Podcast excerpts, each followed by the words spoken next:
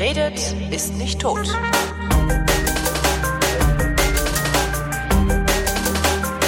Willkommen zur Wissenschaft mit Wissenschaftler Florian Freistetter und äh, Holger Klein. es ist so tragisch. Mhm. Obwohl ich ja immer damit hausieren mhm. gehe, ich sei Geisteswissenschaftler. Das, das ja, Naturwissenschaftler. Wenn ich Naturwissenschaftler interviewe und die anfangen zu schwadronieren, so ja, und äh, dann muss man ne, rechts drehen, das Magnetfeld, was weiß ich, sag ich immer, ähm, bitte vergessen Sie nicht, Sie haben einen Geisteswissenschaftler vor sich sitzen. Da müssen die immer sehr lachen. Leute, ich habe jetzt gerade einen, einen, einen äh, Experten zum Thema Hagel interviewt, was auch total krass ist. Der hat Hagelkornmodelle da gehabt und eins davon war elf Zentimeter groß.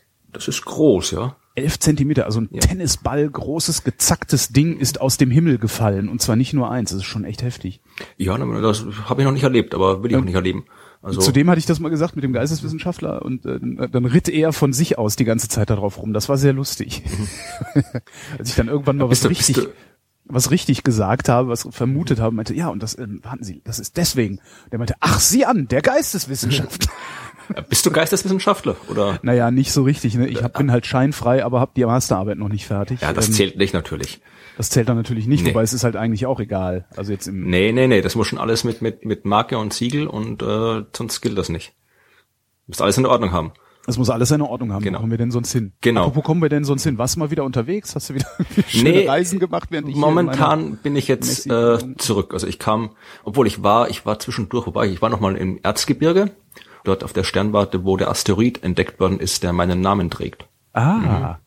Das war cool. Haben Sie dich gefeiert? So? Ja, ja, auch. Na, es war so eine Konferenz. Es war eine Konferenz für Kleinplanetariumsbetreiber. Also Betreiber von Kleinplanetarien, die treffen sich da anscheinend irgendwie jährlich oder sowas und die haben eine Konferenz gemacht und da äh, bin ich auch eingeladen worden, um einen Vortrag zu halten und habe dann eben auch äh, dann offiziell, also der, der Asteroid ist ja schon irgendwie letztes Jahr äh, benannt worden, hat man da noch offiziell so eine Urkunde bekommen und eine Salami. ja. Nee, das ist anscheinend äh, Drehbach heißt dieses Erzgebirgsdorf und da das ist anscheinend berühmt für seine Wurstware. Da gab es irgendwie so VEB Kombinat Wurstwaren, fragen wir dich irgendwas früher und äh, mhm. äh, das ist anscheinend immer noch berühmt und da hat jeder jeder äh, Vortragende hat eine Salami geschenkt bekommen dort.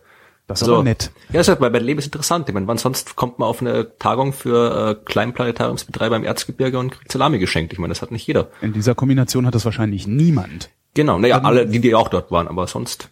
Nee, ab, also das, ab, ab wann ist ein Kleinplanetarium oder, oder ab wann ist ein Planetarium kein Kleinplanetarium mehr, das, sondern ein Großplanetarium? Das müsstest du mal einen Planetariumsmenschen fragen. Das weiß ich ehrlich gesagt gar nicht. Ich meine, es hängt wahrscheinlich von den von den Projektoren ab oder von der Fläche. Also es gibt ja, ich weiß nicht, wie vielen Planetarien du schon warst.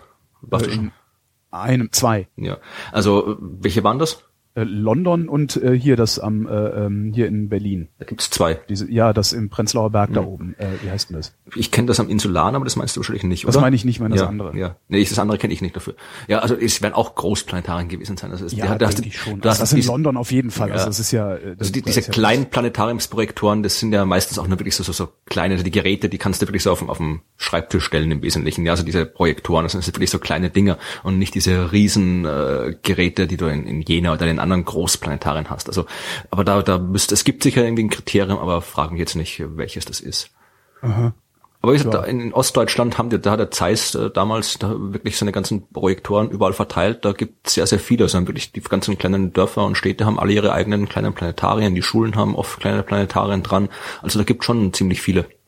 Das ist sowas, was in meiner Schulzeit, mit dem ich in meiner Schulzeit praktisch nicht in Berührung gekommen bin. Nee, so Schulsternwarten, Schulplanetarien, das gibt's hier noch sehr, sehr oft. Ist gut. Finde ich schön. Mhm. Also ich finde das echt schön. Also weil das, das, das ist halt auch immer ein sehr cooler Zugang zur Wissenschaft. Auf jeden Fall. Also wie gesagt, das, ist ja so blöde, komische Billophysik, die man da in der Schule macht, in diesen komischen ja, also, DDR war ja Astronomie auch ein eigenes Schulfach, also Pflichtfach, was jetzt, glaube ich, ist noch in Thüringen, Sachsen-Anhalt und Brandenburg, glaube ich, oder Mecklenburg-Vorpommern. Drei, drei Länder haben noch Astronomie mhm. als Pflichtfach. Eine Stunde, ich glaube, eine oder zwei Stunden in der achten, in der zehnten Klasse. Und äh, früher war es halt in der ganzen DDR Pflichtfach. Und insofern, super. ja. Also gibt doch immer wieder Initiativen, das äh, halt auszuweiten, äh, ja. aber so, so diese, äh, der Schulastronomie, aber ja, ist halt halt bis jetzt noch nicht wirklich durchgesetzt, weil dann heißt es immer ja, aber dann, dann will jeder, dann wollen irgendwie die, die wie Archäologie als Schulfach oder Wirtschaftskunde, gut, Wirtschaftskunde ist ein Schulfach, aber das, das, das geht ja quasi immer um, dass man, ist der Trend geht ja auch eher dazu, dass man irgendwie auch so, so Chemie, Biologie, Physik zusammenfasst, so ein Schulfach Naturwissenschaft und das nicht mhm. aufspaltet.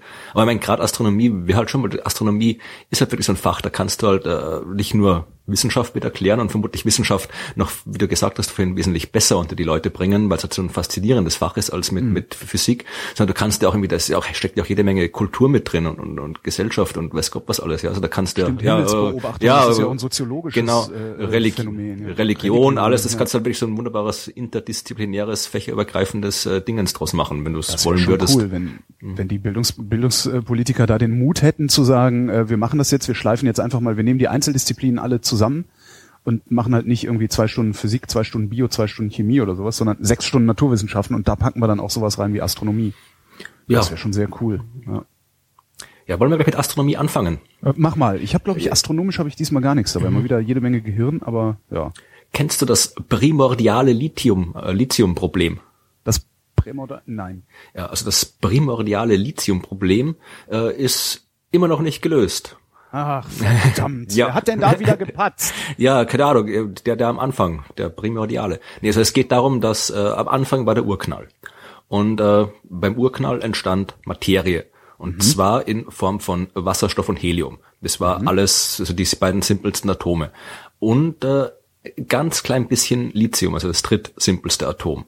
Ja, aber wirklich nur in Spuren. Also wirklich meistens, wenn man, wenn ich darüber erzähle, wie die Materie herkommt, dann erwähne ich das gar nicht, das Lithium, weil das halt wirklich so, so wenig war. Also das ist wirklich Helium, Wasserstoff war am Anfang alles da und der Rest kam dann erst in den Sternen. Aber wenn man sich genau betrachtet, ist eben auch ein bisschen Lithium beim Urknall selbst entstanden. Und äh, das kann man jetzt, also man weiß zum Beispiel, wenn ich jetzt irgendwelche äh, alten Galaxienhaufen beobachte oder alte Galaxien äh, beobachte, beziehungsweise junge Galaxien, je nachdem, wie man es betrachtet. Also wenn ich jetzt irgendwie in die Ferne schaue, dann schaue ich in die Vergangenheit und Aha. sehe, wie die Dinger früher ausgesehen haben. Und wenn ich da aus den, den spektroskopischen Untersuchungen nachschaue, wie viel Helium ist da, wie viel Wasserstoff ist da und so weiter, dann stimmt das alles ziemlich genau mit dem überein, was die Urknallmodelle vorhersagen. Also das, okay. die Kosmologie sagt vorher, so und so viel Helium und, und, Wasserstoff ist entstanden und so und so viel Helium und Wasserstoff beobachtet man auch. Das heißt, okay. das passt gut zusammen. Nur beim Lithium passt nicht zusammen. Das heißt, man beobachtet tendenziell in den ganzen alten Sternen und Sternhaufen immer weniger Lithium als eigentlich vorhanden sein sollte, laut den Theorien. Ah. Und das haben jetzt, haben jetzt hier wieder Wissenschaftler aus, äh, oh Gott, ich weiß gar nicht, wo die herkommen, äh, Max-Planck-Institut. Äh, deutsche, Wissen, die, die ja, deutsche Wissenschaft hat festgestellt. Ja, werden vermutlich wieder andere auch dabei gewesen sein. Das ja, war irgendwie von, von der, von der Südsternwarte. Ich, ja. ich sag so lange, ich sag, ich, ich ver, verorte das so lange national, ähm, bis auch der Letzte weint und den Scherz verstanden hat, weil es beschweren sich ja wirklich Leute regelmäßig. Echt? Ja, ja, ich veröffentliche das nur nicht. Aha, aber okay. die beschweren sich. Ich finde das gut. immer sehr lustig, wie verkrampft manche Menschen auch sind. Immer. Ja, also die naja. Wissenschaft von irgendwo hat auf jeden Fall festgestellt, dass eben, die haben den Sternhaufen M54 äh, beobachtet, das ist eben ein sehr, sehr alter, der gehört nicht mal zu unserer Milchstraße. Das hat man früher gedacht, der gehört zu unserer Milchstraße, bis man dann drauf gekommen ist, dass er zur Sagittarius Zwerggalaxie gehört. Die ist erst, äh, das hat man 94, also 1994 rausgefunden. Das ist eine kleine Satellitengalaxie quasi, die, die äh, bei uns noch mit dazugehört. Die ist wie die, die, die hängt bei uns an der Galaxie in der Galaxie mit drin? Oder? Jein, also das ist, ist halt die die Milchstraße ist halt von einem, ist halt, kann man sich Prinzip so ein bisschen vorstellen, wie halt so, das ist ein Planetensystem, ja, also das ist die Sonne und da rundherum sind Planeten und Monde mhm. und dann haben wir halt unsere Milchstraße und darunter sind kleine äh, Zwerggalaxien, die halt auch alle dem ganzen Haufen äh, sich mit, mit rumbewegen. Und eine dieser Zwerggalaxien, die ist 90.000 Lichtjahre weit weg ungefähr, also noch näher dran als die Magellanischen Wolken zum Beispiel. Das sind auch so Zwerggalaxien, die auch so Satellitengalaxien von uns sind. Und in dieser äh, Sagittarius-Zwerggalaxie ist eben dieser äh, Kugelsternhaufen M54. Da sind eben sehr, sehr alte Sterne drin. Und mhm. da hat jetzt hier äh, der, äh, ah, hier, Alessio Mucchiarelli von der Universität Bologna. Also ein, oh. die italienischen Wissenschaftler haben festgestellt. Die italienische Wissenschaft? genau. ja, also die haben gefragt, dass, dass eben äh, diese Sterne dort nur ein Drittel von der Menge an Lithium enthalten, die äh, enthalten sein sollte. Und wie gesagt, das ist eben, man weiß immer noch nicht, wo das Zeug abgeblieben ist. Also es gibt halt verschiedene Lösungen. Entweder, dass äh, das Lithium, was da war, dann durch irgendwelche die ganzen Kernreaktionen im Inneren der Sterne, dass es da eben auch, kann ja auch zerstört werden, Atome, ja, also wenn ich jetzt irgendwelches, mhm. irgendwas zusammenfusioniere, dann habe ich danach weniger als vorher und man hat vielleicht noch nicht alle, alle, äh, diese ganzen Kernfusionsreaktionen, die da existieren, komplett äh, verstanden oder, oder komplett entdeckt und vielleicht ist da noch irgendwo eine Reaktion übrig, die halt äh, Lithium kaputt macht. Oder es, man hat die, die, die, die ganzen Reaktionsraten nicht äh, wirklich komplett verstanden. Das heißt, dass zum Beispiel irgendwo mehr Lithium erzeugt wird, als man dachte, oder weniger Lithium erzeugt wird. Das heißt, diese ganzen äh, müssen dann die Kernphysik erklären, nicht die Astronomen. Ja. Oder äh, dass vielleicht halt wirklich die Kosmologie noch nicht ganz äh, durchdrungen ist. Ja, also dass man halt irgendwie äh, wie diese ganzen neuen Geschichten von irgendwie dunkler Materie, dunkler Energie, äh, Quantengravitation und alles diese ganzen, diese ganzen äh, offenen Probleme in der Kosmologie dass da nochmal noch irgendwas rauskommt, das uns dann erklärt, warum das da ist. Aber dieses primordiale Lithium-Problem, das ist, wie eben diese deutsche Wissenschaft, italienische Wissenschaft, welche Wissenschaft auch immer, festgestellt hat, äh, ist immer noch da. Also wir haben es immer noch nicht verstanden, warum das Lithium nicht das macht, was es machen soll. Dafür haben wir aber verstanden, warum HIV macht, was es gemacht hat. Ja. Das sind goldene Überleitungen, oder? Das, also das ist ja hervorragend. Also die britische und die österreichische Wissenschaft haben festgestellt, äh, wo das, das HI-Virus ähm, entstanden ist und wie es sich ausgebreitet hat. Und das haben sie gemacht mit, Achtung, Statistik. Was ich irgendwie eine ganz witzige Sache finde. Wir haben halt nachgeguckt, ähm, also du, du, man kann irgendwie ne, so also in, in, in die DNA der Viren gucken und dann gucken, wie sich dieser ganze Krempel ausbreitet. Das ist sowas, wovon ich nicht wirklich viel verstehe. Man nennt es Erbgutsequenzierung die sie betrieben haben und haben auf diesem Wege der Erbgutsequenzierung die Evolution äh, dieses Organismus, also dieses Virus nachvollzogen und ähm, haben sich besonders angeguckt HIV-1M.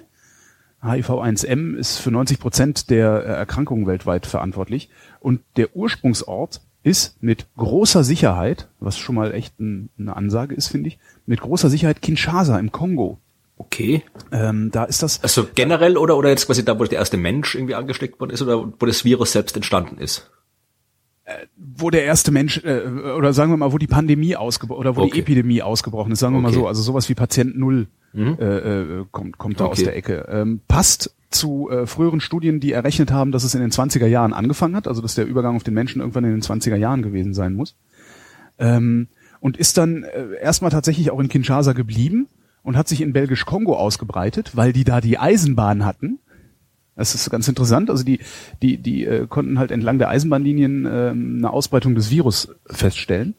Ähm, dann hat es sich noch ein bisschen weiter verbreitet in den 60er Jahren, weil die Sexarbeit zugenommen hat, weil im Gesundheitssystem unsaure Spritzen äh, benutzt wurden und weil es Arbeitsmigranten aus Haiti gab. Was ich auch schon irgendwie bizarr finde, dass Haitianer im Kongo äh, zum Arbeiten hin gefahren sind, obwohl wahrscheinlich Kolonialzeit, die sind wahrscheinlich eher verschleppt worden oder sowas. Und äh, die sind dann zurück in die Heimat in den 60ern und haben das HIV-Virus mitgenommen nach Haiti. Und da ist es dann erst zur Pandemie geworden fand ich irgendwie ganz spannend, dass sie, dass sie das Ding gefunden haben. Also da kann man jetzt auch nicht wenig mit anfangen oder auch nicht viel mit anfangen wahrscheinlich. Ja, man kann es immerhin wissen wir jetzt, wo es herkommt. Man kann es vielleicht daraus irgendwie dann halt irgendwie generell, also man weiß halt, wenn man weiß, wie sich so Pandemien ausbreiten, dann kann man das vielleicht bei der nächsten Pandemie irgendwie irgendwelches Wissen draus ziehen. Also ja, wobei äh, wie Pandemien sich ausbreiten, weiß man ja schon. Und ja, eigentlich müsste es halt einen Flugverkehr ein, einstellen sofort. Ne, so Ebola sofort auf alle Flugzeuge ja. auf den Boden. Aber kannst halt schlecht bringen. Oder Schiffe anhalten. Was, was, äh, was mich jetzt interessiert hätte, äh, was, du hast gemeint, wo es herkommt. Also da dachte ich halt, dass man wirklich rausgefunden hat, mit meistens bei Ebola ist es glaube ich auch so, dass das irgendwie auch wieder aus den von den Tieren quasi übergesprungen ist, weil die die Leute da wieder irgendwelches Buschfleisch gegessen haben oder oder äh, glaube irgendwelche Fledermäuse haben die gegessen, glaube ich, und äh, wo das dann irgendwie rüberkam auf die Menschen. Oder so habe ich letztes irgendwo gehört, so nebenbei. Und äh, das wäre halt auch interessant. Ich glaube, sowas über HIV ja, halt, auch schon mal gehört halt zu haben. Die, die These oder die Theorie oder oder oder, oder Mutmaßung, ähm, dass es vom Affen kommt. Also sie haben es halt im, in Affen nachweisen können. Äh, ich glaube in Schimpansen und ähm, gehen davon aus, dass der Sprung auf den Menschen stattgefunden hat, weil Affenfleisch verzehrt wurde. Ja, genau. Das ist das Gleiche mit mit mit mit. Ja. Du meinst jetzt HIV, oder? HIV, genau. Ja, bei Ebola habe ich das gehört, dass, dass das halt irgendwie von irgendwelchen großen so, Fledermäusen gekommen ist, die da irgendwie auch anscheinend gegessen worden sind. Also dieses ganze Buschfleisch, wie das da heißt, was die alles irgendwie in Afrika teilweise immer noch noch gegessen wird und dass da halt dann solche Viren von, von den Tieren zu den Menschen ja. kommen können. Aber wie gesagt, bei, bei, bei, das habe ich nur so nebenbei gehört, keine Ahnung, ob das wirklich so war oder ob ich da was, was falsch verstanden hatte. Weiß aber, ich aber auch nicht. Also von Ebola habe ich, keine Ahnung, habe ich auch nicht, gar nicht mitgekriegt, wie der Forschungsstand oder sowas ist. Aber da bricht ja jetzt die nackte Panik aus demnächst. Das wird noch lustig. Ja, ich bin gespannt, Weil was da raus wird. Also jetzt haben wir es ja in Amerika, äh, in Deutschland werden ja einzelne Ebola-Patienten mhm. behandelt. Ähm, ich bin mal gespannt, wann das, wann das so überschwappt, wann die Montagsdemonstranten auch die Abschaffung von Ebola fordern. Ja, das, das, das wird noch, das, das klingt, das ist, könnte jetzt irgendwie so, so, so fangen irgendwie so, so Weltuntergangsfilme fangen da so an. Ja, genau. So wie jetzt, also, genau. das, das irgendwie, da hört Wenn jetzt Nachrichten anfängt, irgendwo so Affenanwände zu malen, dann wissen ja. wir, dass was nicht stimmt. Genau. genau. Ja, es fängt, was man hört. Bruce Willis ohne Zähne hier rummarodiert. Ja. Genau. Ja, oh der hat, der, wie alt ist denn der? Der hat doch jetzt schon keine Zähne mehr, oder? Stimmt, kann gut sein, ja. Ahnung, der muss auch schon uralt sein mittlerweile. Stimmt. Tja, Wie ich habe keine goldene Brücke. Macht nix, hau rein. Ja, ich habe ich habe ich habe gerade keine. Ich habe gerade kurz überlegt, ob mir was einfällt, aber ich habe gedacht, ich lasse es einfach das und äh, rede stattdessen über deine Haare. Meine Haare, ich habe ja kaum du, welche. Genau, du hast kaum welche. Äh, hast du denn was, was wenn du hast die glaube ich abrasiert auch, oder? Ja. Die äh, wenn du sie nicht abrasieren würdest, wie hättest du dann eine Glatze, eine Halbglatze, Geheimratsecken? Geheimratsecken hätte ich dann. Ja. Geheimratsecken. Da genau. gibt's nämlich äh, hier, das hat, äh, das ist äh, deutsche Wissenschaftler haben festgestellt, und zwar in Form von Pavel Sickinger vom Institut für Anglistik, Amerikanistik und Keltologie der Uni Bonn. Keltologie? Der, ja, wird anscheinend auch erforscht. Ja. Äh, der, das ist, finde ich, eine wahnsinnig coole, äh, absurde Art der äh, Forschungsvorhaben. Äh, der ist Linguist und hat untersucht, wie äh, deutsche Engländer, also deutsch sprechende, englisch sprechende und japanisch sprechende äh, verschiedene Stadien des Haarausfalls bezeichnen. Der hatte Langeweile, ne? Wahrscheinlich, keine Ahnung. Also äh, es geht darum, dass du, was ich, so, das, das so, so, die, die wird dir bekannt sein als Betroffener, mir ja auch. Äh, der Haarausfall ist ja was, was kontinuierliches. Das fängt ja harmlos an und dann irgendwann wird es immer mehr und immer mehr. Also dann kommen die Geheimratsecken, dann werden die immer größer, bis sie sich dann irgendwie so wie bei mir. Also ich habe auch mit Geheimratsecken angefangen und jetzt mittlerweile bin ich schon so bei, bei Halbglatze ungefähr. Also die Geheimratsecken vereinen sich schon langsam und äh, äh, es ist halt so ein kontinuierlicher, äh, kontinuierlicher Prozess und ich finde ja, ich, ich finde ja in dem Zusammenhang den, den Ausdruck betroffen ähm, etwas etwas unpassend, weil ich würde mich ja freuen, wenn mir die Haare einfach ausfallen würden, dann müsste ich die nicht mehr abrasieren. Ja, okay. Die nerven mich nämlich. Kann man auch sehen, kannst du nicht irgendwie weglesern lassen oder sonst irgendwas? Weiß ich gar nicht, aber ich, ich weiß ich nicht. Ich habe also nee so, also mein, da ist mein Leidensdruck jetzt auch nicht so groß, also den kann ich auch gelegentlich mal abrasieren. Ja, also der wollte jetzt quasi wissen, ob diese ganzen Bezeichnungen halt eben irgendwie Glatze, halbglatze Geheimratsecke, ob das quasi äh, jetzt irgendwie, äh, äh, ob das sprachlich gut abgegrenzt ist oder ob, das, ob diese willkürlich gezogenen Grenzen quasi auch sprachlich äh, eingehalten werden. Hat dann eben geschaut, hat irgendwie hier 160 Probanden aus den USA, 160, 90 aus Japan, 230 aus Deutschland und hat denen halt quasi so Bilder äh, vorgelegt mit verschiedenen Stadien äh, des Haarausfalls und die dann gebeten, das äh, zu bezeichnen und hat halt festgestellt, dass quasi die ähnlichen Stadien äh, auch äh, quasi ähnlich konkret bezeichnet werden. Also das alles das, was in Deutschland jetzt als Geheimratsecke bezeichnet worden ist, das ja. haben die die Amerikaner Widow's Peak genannt, ja, also Witwenspitze, also so heißt anscheinend die Geheimratsecke dort. Also das, das ist das quasi gleichzeitig. Und in Japan heißt das äh, Emojigata Hage, keine Ahnung, ich kann mich nicht kann kein Japanisch, weiß nicht, es ausspricht, aber es ist halt egal in welcher Sprache, es wurde immer das, das gleiche, das, der gleiche Stadium des Haarausfalls wurde immer von allen gleich konkret bezeichnet und bei, bei, äh, bei Glatze war es genauso und bei, bei Halbglatze. Aha. Übrigens heißt äh, äh, im Japanischen äh, würde deine Haartracht oder deine nicht vorhandene Haartracht würde Tsuru, Tsuru Atama genannt, was so viel wie rutschiger Kopf heißt. Rutschiger, das gefällt mir. Das hat so was, also mein indianischer Name ist rutschiger Kopf. ja, ich weiß, genau. sind halt Japaner, aber ist ja egal. Ich wollte, ich bin halt, ähm, ähm, ähm, ich bin halt westwärts, wollte ich nach Japan fahren und habe da äh, ein Volk gefunden, das mich rutschiger Kopf genannt genau. hat. Ja, also der Linguist, also, also dieser der Linguist äh, zieht dann das Fazit. Es zeigt sich, dass es klare Tendenzen gibt. In allen drei Sprachen, Sprachkulturen kristallisieren sich Begriffsgrenzen zwischen den eigentlich kontinuierlich verlaufenden Glatzenstadien heraus. Solche Wörter lassen sich also direkt in Begriffe ohne sprachliche Umschreibung übersetzen, weil sie offensichtlich die gleichen Vorstellungen im Gehirn abrufen. Also die linguistische Glatzenforschung hat hier einen großen Schritt vorwärts gemacht. Wir Und- danken, wir danken der linguistischen Glatzenforschung. Genau. Und damit ist äh, diese Forschung mein heißer Kandidat auf den äh, Ig Nobelpreis 2015. Das ist also Denn- Forschung, die nicht wirklich irgendwie Denn die, wurden, also die, die, die echten Nobelpreise werden ja nächste Woche verliehen oder sind schon verliehen worden, je nachdem, wann das hier gesendet wird oder gehört wird. Mhm. Aber die Ig Nobelpreise sind ja jetzt erst vor kurzem verliehen worden. Ich weiß jetzt nicht für die für dieses Jahr. Ich weiß nicht, ob du das mitbekommen hast und da die tollen Wer hat denn gewonnen? Es gibt viele verschiedene. Also es, im Physikpreis haben äh, Japaner gewonnen, vier Stück. Die haben untersucht, äh, der Artikel heißt äh, Frictional Coefficient under Banana Skin. Das heißt, die haben untersucht äh, die, die, die Reibung, Reibung. zwischen Schuhe und Bananenschale und Bananenschale und Boden. Was, äh, also die haben quasi physikalisch erforscht, was passiert, wenn ein Mensch auf eine äh, Bananenschale tritt. Dann gibt's den Preis, der das wird dir gefallen, der Preis für Neurowissenschaften. Waren äh, Chinesen und äh, Kanadier. Und die haben, äh, also der Artikel heißt äh, Seeing Jesus in Toast, Neural and Behavioral Correlates of Face Pareidolia. Das heißt quasi, wir haben untersucht, was im Gehirn von Menschen vorgeht, die äh, Bilder von Jesus in einem Toast erkennen. Was man das sieht man immer wieder in diesen Boulevardmedien irgendwie, äh, Frau aus Texas hat Jesus auf ihrem Toast oder auf ihrem Ja, Käsesandwich versteigert's dann hinterher bei eBay, Genau. genau. Und die haben halt das äh, wissenschaftlich erforscht, was da äh, passiert. Wobei ich das, das finde ich eine interessante Forschung. Also das, das muss ich mal gucken, ob ich das finde. Das, das, Ja, das- das ist- das ist ganz spannend, weil das ja, äh, das, man sieht ja oft auch Dinge erst, nachdem man darauf hingewiesen wurde, dass sie vorhanden sind. Das gibt's in der in der Psychoakustik gibt's das Genau, auch. ja. Ähm, dieses äh, Stairway to Heaven rückwärts hören, wo ähm, also wenn du Stairway to Heaven rückwärts abspielst, ähm, hörst du äh, den Sänger singen äh, Here's to you, sweet Satan.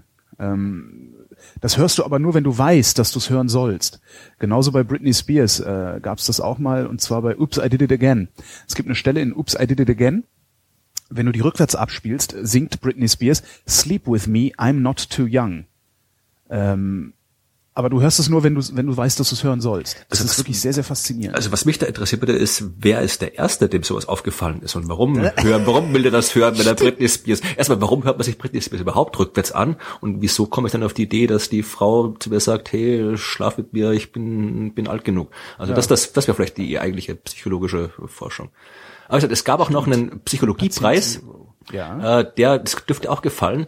Da geht's, äh, der Artikel hieß äh, Creatures of the Night, Chronotypes and the Dark Triad Traits. Äh, da geht's um äh, Menschen, die äh, nachts lange aufbleiben und äh, warum die, wie anscheinend die Forschung zeigt, im Durchschnitt äh, eher narzisstisch, eher manipulativ und mehr psychotisch sind denn als Menschen, die äh, früh früh aufstehen. Also die Nachtmenschen sind anscheinend eher Arschlöcher als die die Morgenmenschen. Haben das die australischen, amerikanischen und britischen Wissenschaftler herausgefunden. Das passt ja dann auch ganz gut. Das deckt sich dann mit äh, meiner Alltagserfahrung, weil ich bin ja auch eher ein, ein Spätaufsteher und werde regelmäßig für ein Arschloch gehalten. Von daher äh, kommt Das, ja. ne? passt ja. Dann gab es noch einen für äh, Public Health, also also Gesundheitswissenschaften, öffentliche Gesundheit, äh, von äh, Leuten hier Tschechien, Japan, USA, Indien. Die haben untersucht, äh, ob es äh, die geistige Gesundheit vom Menschen beeinflusst, wenn sie eine Katze haben. Ja, zum äh, Negativen. Das habe ich, ich, ich, ich, nee, ich glaube, da geht es auch hier um Toxoplasmose und sowas, ja. Ach so. Also das, äh, die kann ja auch irgendwie, dann ist auch irgendwie, weiß nicht genau, was Toxoplasmose macht, aber hat durchaus irgendwie auch Auswirkungen aufs Gehirn und wie, wie das gemacht worden ist. Also äh, das habe ich jetzt nicht genau, ich habe jetzt hier nur die, die, die Zitate gelesen, nicht in die eigentliche Arbeit. Biologie war auch schön. In Biologie, äh, das ist wirklich ein wunderbarer Artikel, äh, da ging es um, hier sind auch Deutsche mit dabei, ja, es hat auch mit Deutschland äh, einen Ig Nobelpreis bekommen, gemeinsam mit Tschechien und jemanden aus Sambia. Äh, ging es um die Frage, äh, oder um- nicht um die Frage, sondern um die Tatsache, dass Hunde, wenn sie pinkeln und äh, kacken, dass sie ihren Körper dabei mit dem Erdmagnetfeld ausrichten. Ach echt? Wird zumindest in der Arbeit, Dogs are sensitive to small variations of Earth's uh, magnetic field. Das wurde in veröffentlicht in der Zeitschrift äh, Frontiers in äh, Frontiers in Zoology. Und äh, nee, das heißt, ja, habe ich falsch ausgesprochen, egal. Ähm, die haben das anscheinend festgestellt, ja, dass Hunde äh, sich beim äh, Kacken nach dem Erdmagnetfeld ausrichten. Warum, weiß also- keiner, aber Das würde also bedeuten, dass äh, also die die wenn, ne, wenn Hunde kacken, dann stehen ja gerne mal Herrchen und Frauchen daneben und gucken sich das an. Das ist dann also gar keine Fäkalsodomie, sondern äh, im Grunde ist das Physik. Also Genau. wissenschaftliche Experimente. Citizen Science. Oh, passend. Genau, genau. Dann haben wir noch, es gibt noch einen Kunstpreis, also die haben ja keine fixen Kategorien beim Ig Nobelpreis, da wird einfach irgendwas ausgezeichnet und dann irgendwie einen, einen Titel dafür gesucht. Und der Kunstpreis ging nach Italien. Die haben äh, Leute, äh, haben quasi den, den äh, Nee, ich verstehe nicht, was die gemacht haben. Die haben äh, vor, vor ne, ich probiere es ja gerade. Ah, geile Forschung. Geil. nee, Keiner also die, weiß, was sie gemacht haben. Nee, for, for measuring the relative pain people suffer while look, looking at an ugly painting rather than a pretty painting while being shot in the hand by a powerful laser beam. Das heißt, die haben wahrscheinlich Menschen haben irgendwie hässliche Bilder und, und schöne Bilder angeschaut und haben dabei, haben, sind dabei irgendwie mit, mit äh, Laserstrahlen beschossen worden und die haben geschaut, ob es mehr weh tut, wenn sie ein hässliches Bild anschauen oder wenn sie ein schönes Bild anschauen. Ja, Dann gab's, aber ja, Ja. seltsam. ja, ja, äh, mit der, Ich der, überlege gerade, was das nutzen könnte, aber äh, ja, egal. gut, der Medizin, Ach so, ja, doch, inwiefern, inwiefern ähm, das Betrachten angenehmer Bilder äh, das Schmerzempfinden beeinflusst. Genau, Natürlich. genau. Ja, sicher. Dann gab es den, es war der Kunstpreis, der Medizinpreis ging an amerikanische und indische, indische Wissenschaftler. Die haben geschaut, ob äh, man Nasenbluten heilen kann, wenn man äh, sich Streifen von Schweinefleisch in die Nase steckt. Frag mich nicht warum, aber das haben die gemacht. Äh, und mein Lieblingspreis hier ist der Arctic Science Prize. Ging an Norwegen, Deutschland, USA, Kanada. Und zwar äh, haben die getestet, wie äh, Rentiere reagieren, wenn sie von Menschen, die als äh, Eisbären verkleidet sind, überrascht werden. Das die Arbeit heißt Response Behaviors of Small Bird Reindeer Towards Humans and Humans Disguised as Polar Bears. Ja, also Die haben ja, Rentiere, die haben Rentiere betrollt und Genau. dazu wissenschaftliches. Das ist nicht, das, das ist erstmal wunderbar schön, ja. Was gab's Das noch? schaffen normalerweise schaffen das nur die Leute, die Kulturförderung abgreifen mit Ja. vollkommen schwachsinnigen, unnützen Projekten, die niemand versteht, irgendwie den Lebensunterhalt für ein, zwei Jahre zu sichern. Respekt. Ja, also das sind ja fast wieder wunderbare, also die, die gibt, kann man auch die ganzen Ig Nobelpreise kann man dann irgendwie, gibt auch schon wieder schon als Bücher äh, jede Menge veröffentlicht, aber die sind immer wieder, wieder schön, was da für schöne, tolle Forschung irgendwie gemacht worden ist. Und wie gesagt, ich glaube, die linguistische Glatzenforschung, die hat gute Chancen, da, da nächstes Jahr auch mitzumachen. Das ist genau die Art von Forschung, die halt, wie hast du schon zuerst, äh, die einem zuerst zum Lachen und dann zum Nachdenken bringt. Ja. Stimmt, es ist echt schön. Ähm, da, äh, zwei Dinge fallen mir ein. Das eine, äh, ich habe gerade, ist gerade relativ neu erschienen. Mir hat jemand von der Wunschliste gekauft. Ähm, äh, What if? Was wäre wenn? Hm, ja, Äh, kenn ich, ja. Ein Buch von Randall Munro. Das ist der Typ, der XKCD zeichnet. Ähm, von dem gibt's jetzt ein Buch, wo er äh, wissenschaftliche Antworten auf absurde hypothetische Fragen stellt. So zum Beispiel auf die Frage, ich habe sie noch nicht gelesen, ähm, da freue ich mich noch drauf. Aus welcher Höhe müsste man ein Steak abwerfen, damit es gar ist, wenn es am Boden ankommt? Ja, ich glaube, Das ist eine Frage zur Reibung wahrscheinlich. Ja, na, in dem Fall das ist eine gute Frage. Ich glaube, wenn du es, wenn am im im in der Atmosphäre selbst hast du immer irgendwann so bei 200 kmh, 220 kmh oder sowas, ist ja dann schon, da wird ja nicht mehr schneller wegen der Reibung. Das heißt, ich glaube, dass das wird dann vermutlich eher, das friert eher, als dass es, dass es äh, heiß wird. Das hast du ja auch bei den, wenn du, wenn du so Meteoriten aufsammelst, die kleinen Meteoriten sind auch eher kalt und nicht heiß, weil die halt dann in der Atmosphäre schon, schon lang genug Zeit hatten abzukühlen und was dem Ja. auch sehr kalt ist. Das heißt, wenn, dann muss man das wirklich vermutlich, hat es eher nichts mit der Höhe zu tun, sondern müsste mit der Geschwindigkeit haben. Also wenn du irgendwas schnell genug äh, durch die Gegend bewegst, dann wird es immer heiß.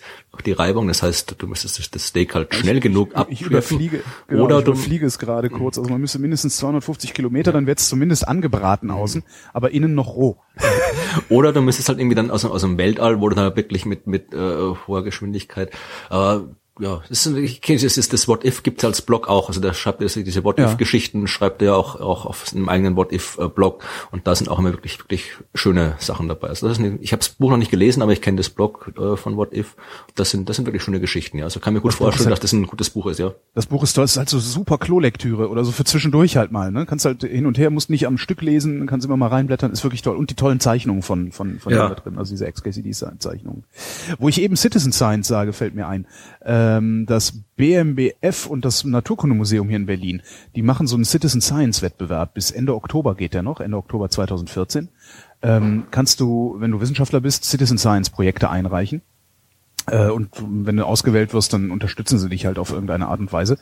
Ähm, und äh, muss irgendwie was mit äh, Chancen und Herausforderungen der Digitalisierung zu tun haben, inhaltlich, oder digitale Tools benutzen, um Citizen Science zu betreiben. Citizen Science ist so, wenn äh, Bürger Wissenschaftlern dabei helfen, zur Erkenntnis zu kommen. Ja, Daten ich, sammeln, ja. äh, kennt, kennt man ja so äh, Tagfalterbeobachtung, SETI at Home und solche Sachen, was es da gibt.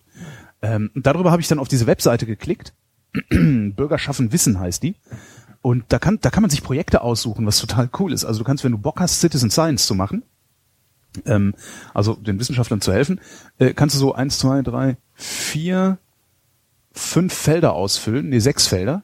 Äh, am meisten interessieren mich Naturwissenschaften, Sozial- und Geisteswissenschaften oder Technik- und Ingenieurwissenschaften. Was interessiert dich, Florian? Wir füllen das jetzt mal für dich aus. Ja, ja, natürlich Naturwissenschaften, das ist Okay, Kram, Naturwissenschaften. aber, ja. Naturwissenschaften. Dann, ich möchte Folgendes tun. Äh, auswerten, beobachten, kartieren, online mitmachen, sammeln, schreiben, sonstiges sortieren oder spielen. Ja, ich möchte gerne sammeln, bitte. Sammeln. Ich suche Projekte für Erwachsene, Familien oder Jugendliche. Ja, Erwachsene. Erwachsene.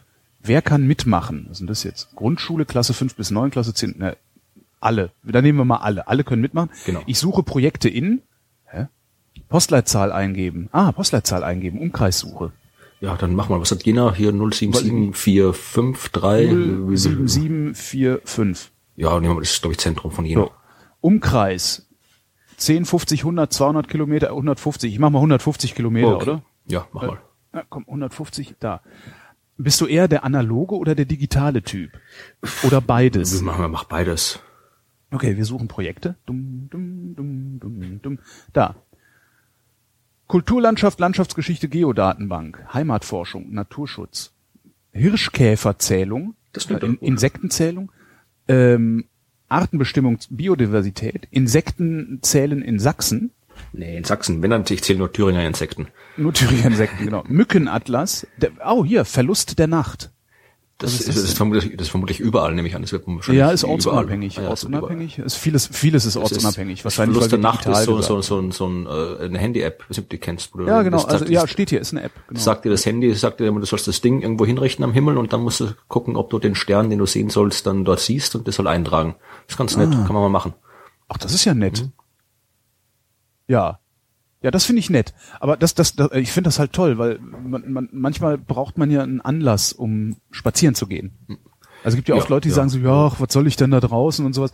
Und ich finde dann so Citizen Science Projekte eigentlich ganz cool, dass du sagst, okay, dann kapriziere ich mich jetzt auf genau ein Ding und laufe halt den ganzen Tag durch den Wald und höre Vogelstimmen an oder irgendwie sowas. Ja, da gibt's, ich habe jetzt gerade eben ein Buch gelesen, das ich auch nur jedem empfehlen kann. Also äh, das, den ersten, den ersten Teil quasi dieser, dieser beiden Bücher, das äh, ist jetzt auf Deutsch erschienen. Da geht's um die, die Hummel, habe ich von dem schon erzählt letztes Mal.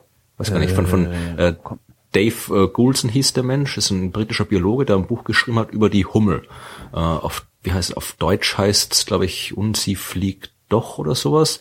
Und äh, da geht halt im Prinzip, der ist halt äh, Insektenforscher und der hat auch erzählt von von so der ganzen äh, Forschung damit mit Hummeln und Insekten und da das zweite Buch ist auf Englisch gerade erschienen. Da geht es um irgendwie so eine Wiese, die er sich in Frankreich irgendwie gekauft hat und wo er halt dann jetzt irgendwie wieder probiert, das so Biodiversität herzustellen. Und der schreibt dann auch immer von in England gibt's ja, ist ja was diese ganzen äh, Gesellschaften, Naturgesellschaften angeht, da gibt's ja Unmengen, also was wir hier Kegelvereine haben oder sowas, hat England Naturgesellschaften. Da gibt's Vereine, die tun nichts anderes als irgendwie jedes Wochenende durch den Wald gehen und Flechten katalogisieren. Also oder oder oder irgendwie, keine Ahnung, irgendwelche, irgendwelche Schmetterlinge zählen oder sonst irgendwas. Also diese ganzen äh, gibt auch einen wunderbaren von vom BBC Natural History Podcast, wo die immer regelmäßig davon berichten, dass diese ganzen naturkundlichen Vereine, wo halt die Menschen genau das machen, was du erzählt hast, irgendwie durch am Wochenende durch den Wald spazieren und irgendwelche Dinge erzählen, irgendwelche, irgendwelche Flechten, äh, Vögel, Schmetterlinge, Insekten, sonst irgendwas. Jedes absurde Viech hat mindestens irgendwie einen eigenen Verein mit Leuten, die nichts anderes tun, als dieses, dieses Vieh zu zählen. Also und da äh, ist irgendwie sowas, sowas, ich hab, weil mir das halt in dem Buch so, so, äh, so schön beschrieben war und auch erklärt wurde, warum das halt wichtig ist, diese ganze Biodiversität und so weiter, das erstmal zu katalogisieren, damit man über weiß, woran man ist, äh, habe ich geguckt, ob es sowas in Deutschland auch gibt, sowas ähnliches. Und äh, ja, halt in dem Ausmaß überhaupt nicht. Also wenn dann wirklich nur im, im Rahmen dieser äh, Citizen Science Projekte, aber da ist auch eher so, so, ja, alles ist halt nicht so mit diesem Enthusiasmus, wie es anscheinend die Briten machen. Die Deutschen glauben lieber, als dass sie nachgucken gehen, ne? Wahrscheinlich, ja. Oder wenn, dann, dann spendet man halt irgendwie was für, für, für Nashörner und Löwen und Panda-Bären und nix für Insekten. Also das, das hat er auch im Buch geschrieben. Also natürlich ist es, ist es tragisch, äh, wenn jetzt der Panda-Bär aussterben, aussterben würde. Aber äh, wenn der Panda-Bär ausstirbt, dann haben wir halt keine Panda-Bären mehr. Äh, bei den Insekten ist es was ganz anderes. Also die sind wirklich, die sind so, so äh, vernetzt in diesem ganzen Ökosystem. Da hängt, von denen hängt die hängen von so vielen anderen ab und so viel hängt von denen ab. Und wir wissen, weil eben äh, die, die gerade gerade bei den Insekten und den ganzen tierischen Kleinkram so wenig Forschung bis jetzt gemacht worden ist. Also wir kennen ja noch nicht mal irgendwie alle, äh, weiß ja noch nicht mal irgendwie gerade von, von einem Bruchteil der, der Arten, dass sie überhaupt, äh, die sind überhaupt erst wissenschaftlich erfasst. Die meisten ja. Arten sind ja gar nicht mal beschrieben worden bis jetzt. Das heißt, da ist es halt, da kann quasi wesentlich äh, die, die, die Biodiversität und das Artensterben in dem Bereich ist halt potenziell wesentlich äh, katastrophaler, als es halt irgendwie ist, wenn irgendwo so, so ein Panda-Bär dann Nashorn ausstirbt. Mhm. Also wäre es vermutlich, wenn man da jetzt irgendwie ökonomisch vorgehen würde, wesentlich sinnvoller, äh, da sich jetzt irgendwie ein bisschen mehr zu engagieren oder die, die Forschung oder Spendenaufkommen dahin zu lenken, als halt für, für Panda-Bären. Aber meine, die sind halt viel niedlicher als irgendwelche dämlichen Insekten. Für die, da kann man vermutlich weniger, weniger Engagement damit hervorrufen. Die haben keine Lobby. Die Insekten haben keine Lobby. Im genau. zu den Panda-Bären. Ja, ja, da gibt's ja, ja das ist aber, das ist, ist durchaus was, was jetzt, das, was da, was in der, in der, in der Szene, sag ich jetzt mal, so unter den Biologen, zumindest in dem Bereich, was ich jetzt mitbekommen habe, was da durchaus auch diskutiert wird, dass eben diese ganzen WWF und, und Greenpeace und so weiter, diese ganzen Umweltschutz, äh, äh Vereine, Lobbys, NGOs, dass die halt wirklich, da wird halt mit, mit, mit, eben mit, mit Nashörnern, mit, mit, äh, weiß nicht, Tigern und, und Panda-Bären, mit den ganzen großen, beeindruckenden Spezies wird halt wirklich so viel, die, die sind halt quasi, äh, wird so viel Werbung gemacht, so viel, äh, wird die ganze, die ganze Öffentlichkeitsarbeit hängt sich halt an diesen paar Tieren auf, ja. obwohl die eigentlich im, im Großen und Ganzen wesentlich unwichtiger sind als die, die ganze, als der ganze Kleinkram, der halt einfach, mhm. mit dem halt anscheinend nicht so viel, viel Öffentlichkeit gewinnen kann, obwohl das halt viel wichtiger wäre. Was vielleicht ein ganz interessanter Hinweis darauf ist, dass es diesen Organisationen eigentlich gar nicht mehr gar nicht mehr um die Natur geht, sondern um ihren eigenen Fortbestand, oder? Das ist ja auch so ein Kritikpunkt, der, der an diesen Umweltschutzorganisationen immer wieder äh, Das kann wird. Das kann gut dass sein. Die, dass es denen darum geht, zu existieren, weil, weil ne, es ist halt äh, letztendlich auch irgendwie ein Organismus, wenn man mal so will. Also so, eine, so, so ein Unternehmen, da arbeiten viele Menschen, da leben viele Menschen von. Ähm, und die wollen natürlich, die haben ein Interesse daran, morgen auch weiterhin davon leben zu können.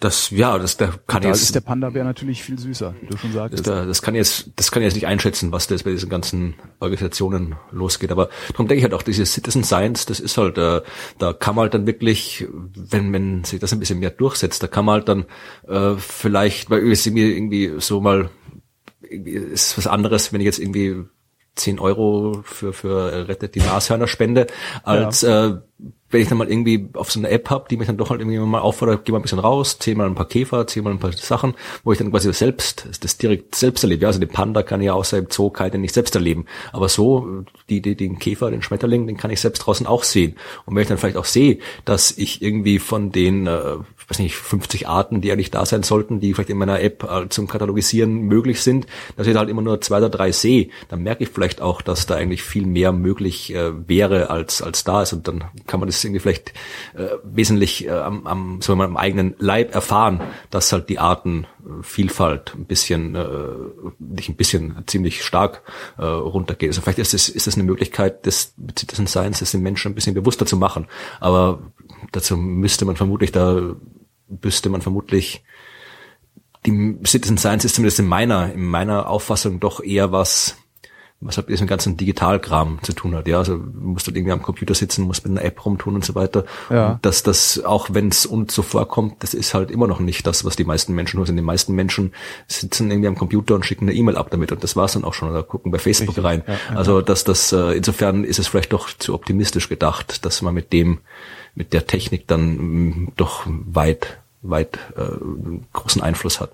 Aber ich habe, ich habe, ich habe ich, diese Seite, die du erwähnt hast, die habe ich, glaube ich, vor ein paar Wochen auch schon mal angeklickt, aber noch nicht so wirklich durchgeklickt. Also da werde ich mich auf jeden Fall nochmal umgucken und schauen, was man Ist auch schön designt, also nicht kann. so nicht so sperrig und und und holprig wie solche Dinge oftmals designt sind, sondern es macht auch Spaß da so rumzuklicken, fand Mhm. ich jedenfalls. Das hat auch der, also der Dave Goulson, der Autor von dem Buch, äh, was ich erwähnt habe vorhin, der hat auch, der, hat er, bei jedem Kapitel hat er immer, schreibt er immer seine, seine morgendliche Joggingrunde durch dieses französische Dorf und das ist immer sein eigener Wettbewerb ist immer quasi, wie viele unterschiedliche Schmetterling-Spezies er während dem Laufen katalogisieren kann.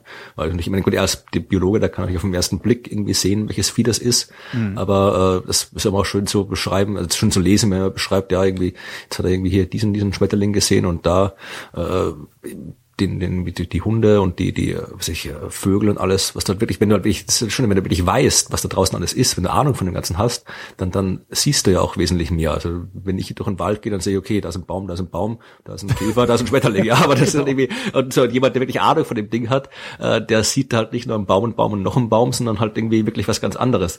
Und das, das ist, ist irgendwie auch meine Motivation, dass ich halt ein bisschen mehr mich mit dem beschäftigen will, damit ich halt auch ein bisschen mehr äh, verstehe, mehr, mehr, also ein bisschen nicht mehr verstehe, sondern mehr sehen kann, als da ist. Und da denke ich, drum, drum bin ich eh gerade dabei, mich ein bisschen mit diesem Citizen Science Dings umzutun, weil das eben eine gute Möglichkeit ist, halt äh, sich da was zu lernen, denke ich.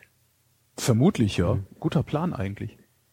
Und du bist ja eh viel draußen, eben. Ja, ja, ich bin ja, ständig eigentlich fast, ja. Und da wie gesagt, das drum, das drum merke ich jetzt auch, also ich- dass ich jetzt in den letzten Jahren jetzt doch wesentlich mehr noch draußen bin. Darum merke ich also, dass mir das ärgert, dass ich, dass ich quasi nicht, nicht, nicht, äh, nicht, nicht verstehe, was da alles draußen ist. Also ich sehe halt wirklich nur Bäume und irgendwie, ja, ich meine, ich kann, ich kann irgendwie ein Eichhörnchen oder sowas erkenne ich schon noch, wenn ich sehe. Aber äh, es wäre halt wirklich, ich möchte wirklich, wirklich äh, auch die einzelnen Pflanzen erkennen können und wissen irgendwie, ist das jetzt eine seltene Pflanze, ist das irgendwie ein 0815 Unkraut und so weiter. Also das, äh, man, es gibt so viel zu sehen und man versteht so wenig. Und das äh, muss sich ändern. Wir präsentieren die Mikrobe des Jahres, die äh, im Rahmen eines Schülerwettbewerbs ähm, irgendwie, weiß ich auch nicht, aufgepoppt ist. Äh, sie heißt Nostoc. Ähm, eigentlich wäre mir das egal gewesen, aber ich habe ein Zitat gefunden, was ich sehr schön finde. Äh, und zwar hat ähm, äh, ein, ein Schüler äh, ja dieses Ding irgendwie entdeckt für sich oder beschrieben ordentlich und äh, hat darum auch den ersten Preis gekriegt. Und der wird zitiert mit ähm, den Sätzen: auf meinem Schulweg begleitet mich Nostock am Wegesrand seit Jahren. Vor einigen Wochen habe ich sogar eine Galerte gefunden, die meine gesamte Handfläche bedeckt. Das fand ich so ekelhaft. Ich habe gerade überlegt, ob es jetzt cool ist oder eklig, aber Ich hab auch gedacht so, erzähl mal weiter. Ey, guck mal, meine Handfläche ist total voll Glipsche. Aber vielleicht, wenn man jung ist, ist das irgendwie was Besonderes. Es gibt ähm, äh, noch noch einen Schüler, ähm, der den zweiten Preis gewonnen hat. Der hat einen Nostock-Tisch äh, gefunden und zwar äh, ein Tisch, äh, der so von dieser Mikrobe bedeckt ist, ähm, dass sie Schleimhüllen über den gesamten Tisch bildet, die zu unscheinbaren Schichten trocknen und erst bei Regen wieder sichtbar werden. Der Tisch wird also bei die- Regen schleimig. Waren die, waren, die, waren die jetzt komplett neu entdeckt, also vorher noch nicht beschrieben oder oder wo kamen die her? Oder war das einfach nur halt von Äh. den Kindern entdeckt oder halt wirklich komplett für die Wissenschaft, für die Welt neu entdeckt? Äh, nee, das haben die Kinder, glaube ich, gemacht. Ähm, ähm, also das, also wenn ich das richtig verstanden habe, dann wusste man schon, dass es diese diese äh, diese Mikrobe gibt. Weil das ist auch sowas, das hat, ich weiß gar Das nicht. Besondere an, an, an dem Ding ist halt, dass man es mit bloßem Auge sehen kann und also die ist Okay. so groß, diese Glipsche. Weil das habe ich auch mal irgendwie, ich weiß nicht, das ist schon ewig her, in irgendeinem Interview auch mit so einem Biologen, der gefragt wurde, ist, wenn ich jetzt irgendwie eine neue Spezies entdecken will, wo gehe ich da am besten hin? Und da denkst du, ja, da muss dann irgendwie tief in den Dschungel, wo du dann noch irgendwie so, so, so einen alten Nessie-Dinosaurier findest oder sonst irgendwas. Nee, oder gucken Sie mal in Ihrem Bauch nach. Genau, ja, oder im Prinzip das einfachste ist äh, in, in deinem Vorgarten, ja. Nimm da irgendwie eine Schaufel Erde und dann, wenn du das wirklich konsequent alles durchkatalogisierst, was da drin ist, alle Mikroben, alle Bakterien, äh, die ganzen Mikrolebewesen, kleine Pflanzen und alles, dann wirst du mit Sicherheit Unmengen äh, äh, unbekannte, unbeschriebene Spezies drin finden, weil von dem ganzen Kleinkram eben noch so wahnsinnig viel überhaupt nicht nicht beschrieben worden ist. Also wer halt irgendwie was Neues entdecken will, ist halt das Problem. Ist wieder nicht so spektakulär, wie es irgendwelche äh, irgendwelche neuen großen Tierarten sind. Aber dafür kann man, das hatten wir am letzten Mal, dafür kannst du ihn dann benennen, kannst du dann irgendwelchen, irgendwelchen Schleimpilzen äh, Namen geben von Politikern, die du nicht leiden Das kannst wäre oder so. das wär aber schon cool, wenn irgendwie eine Galerte nach mir benannt wäre. Ja. irgendwie so Glipsche, irgendwas Glitschiges, Schmieriges. Das finde ich sehr passend. Na, mal schauen, vielleicht hören ja, hören ja Biologen zu, die gerade Genau. irgendwie, können wir, geht mal raus, geht mal raus in den Vorgarten haben. und benennt eine Glipschgaleerte nach Holger. Genau. Herrlich. Nee, Holgi bitte. Wenn Holgi. Glipsche, dann muss ja, die müssen doch eh, Holgi glaube ich, alle, die hören doch, glaube ich, eher die lateinischen irgendwie mit I Stimmt. auf hinten am Schluss, oder? Galerta Holgi I. Genau. Das ist schön. Glipschi, Holgi. so komme ich dann doch noch groß raus. Ja, oder? Ja, klein. Also ist ja eine Gelehrte, sonst musst du irgendwie. Oh, wir werden lächerlich. Mach mal weiter hier. Ja, okay. äh, äh, äh, apropos lächerlich. Ähm, Hey. äh, Heavy Metal. Du bist, du bist kein Freund der Heavy Metal Musik, soweit ich bekommen habe. Ich bin kein Feind der Heavy Metal Musik, Okay. aber sie ist mir halt weitgehend egal. Nee, also ich bin bei mir ist, ist das äh, ich, ich ich war auch nie, ich bin auch nicht so ein Typ, der irgendwie mit mit mit Heavy Metal Kutte rumgelaufen ist und sowas, aber ich habe das schon früher immer auch gehört, ja, also dass das ganze was es da alles gab und höre das immer noch ganz gerne und äh, höre aber auch jede Menge andere Musik, ja, also alles mögliche durch. Und hier jetzt jetzt ist glaube ich keine neue Arbeit, die ist nur jetzt irgendwie wieder mal mal in den Medien aufgetaucht.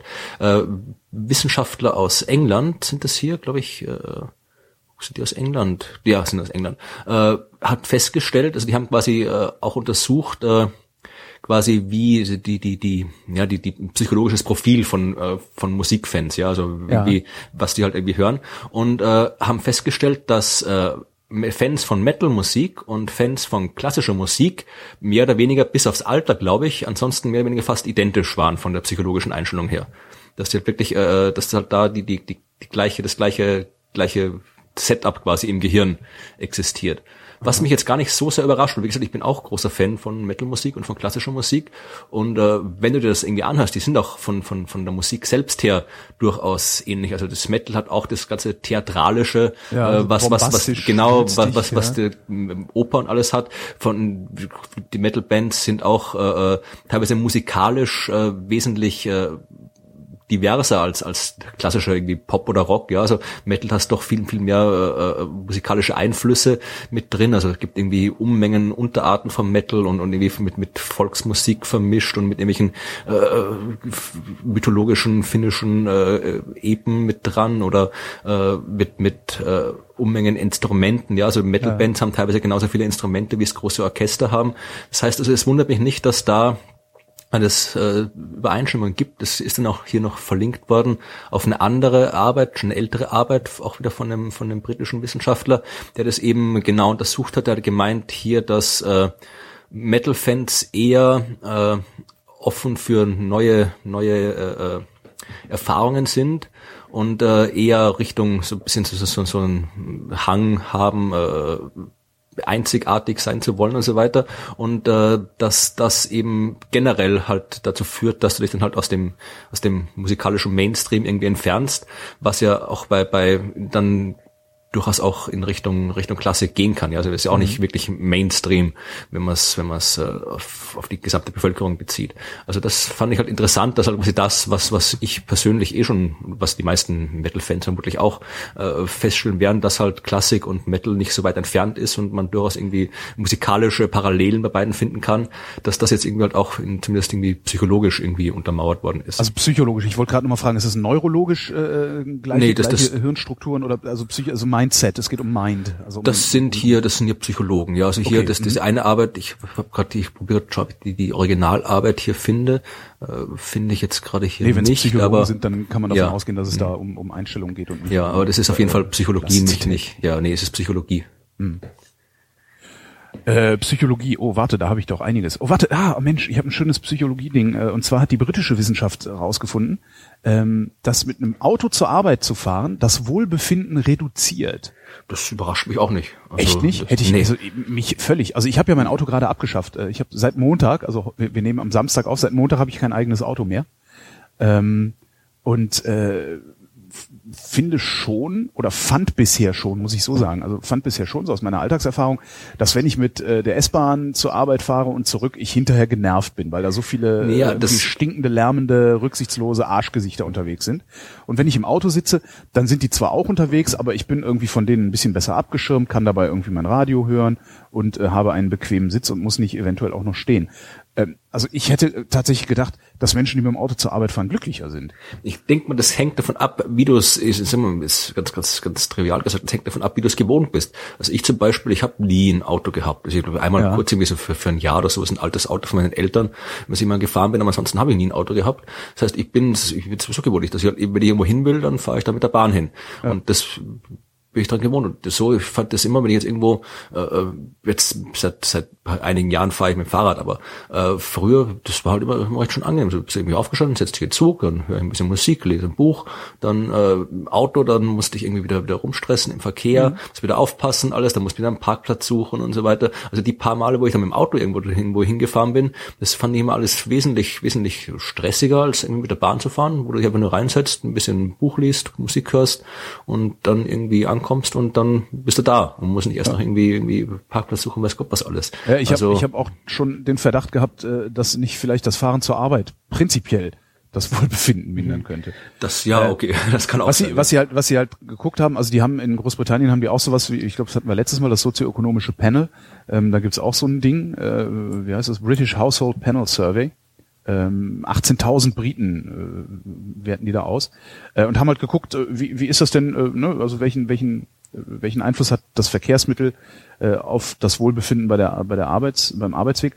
Kam halt darauf, dass Auto am frustrierendsten ist für die Menschen und ähm, also Fahrrad und Fuß zu Fuß gehen ist äh, das angenehmere.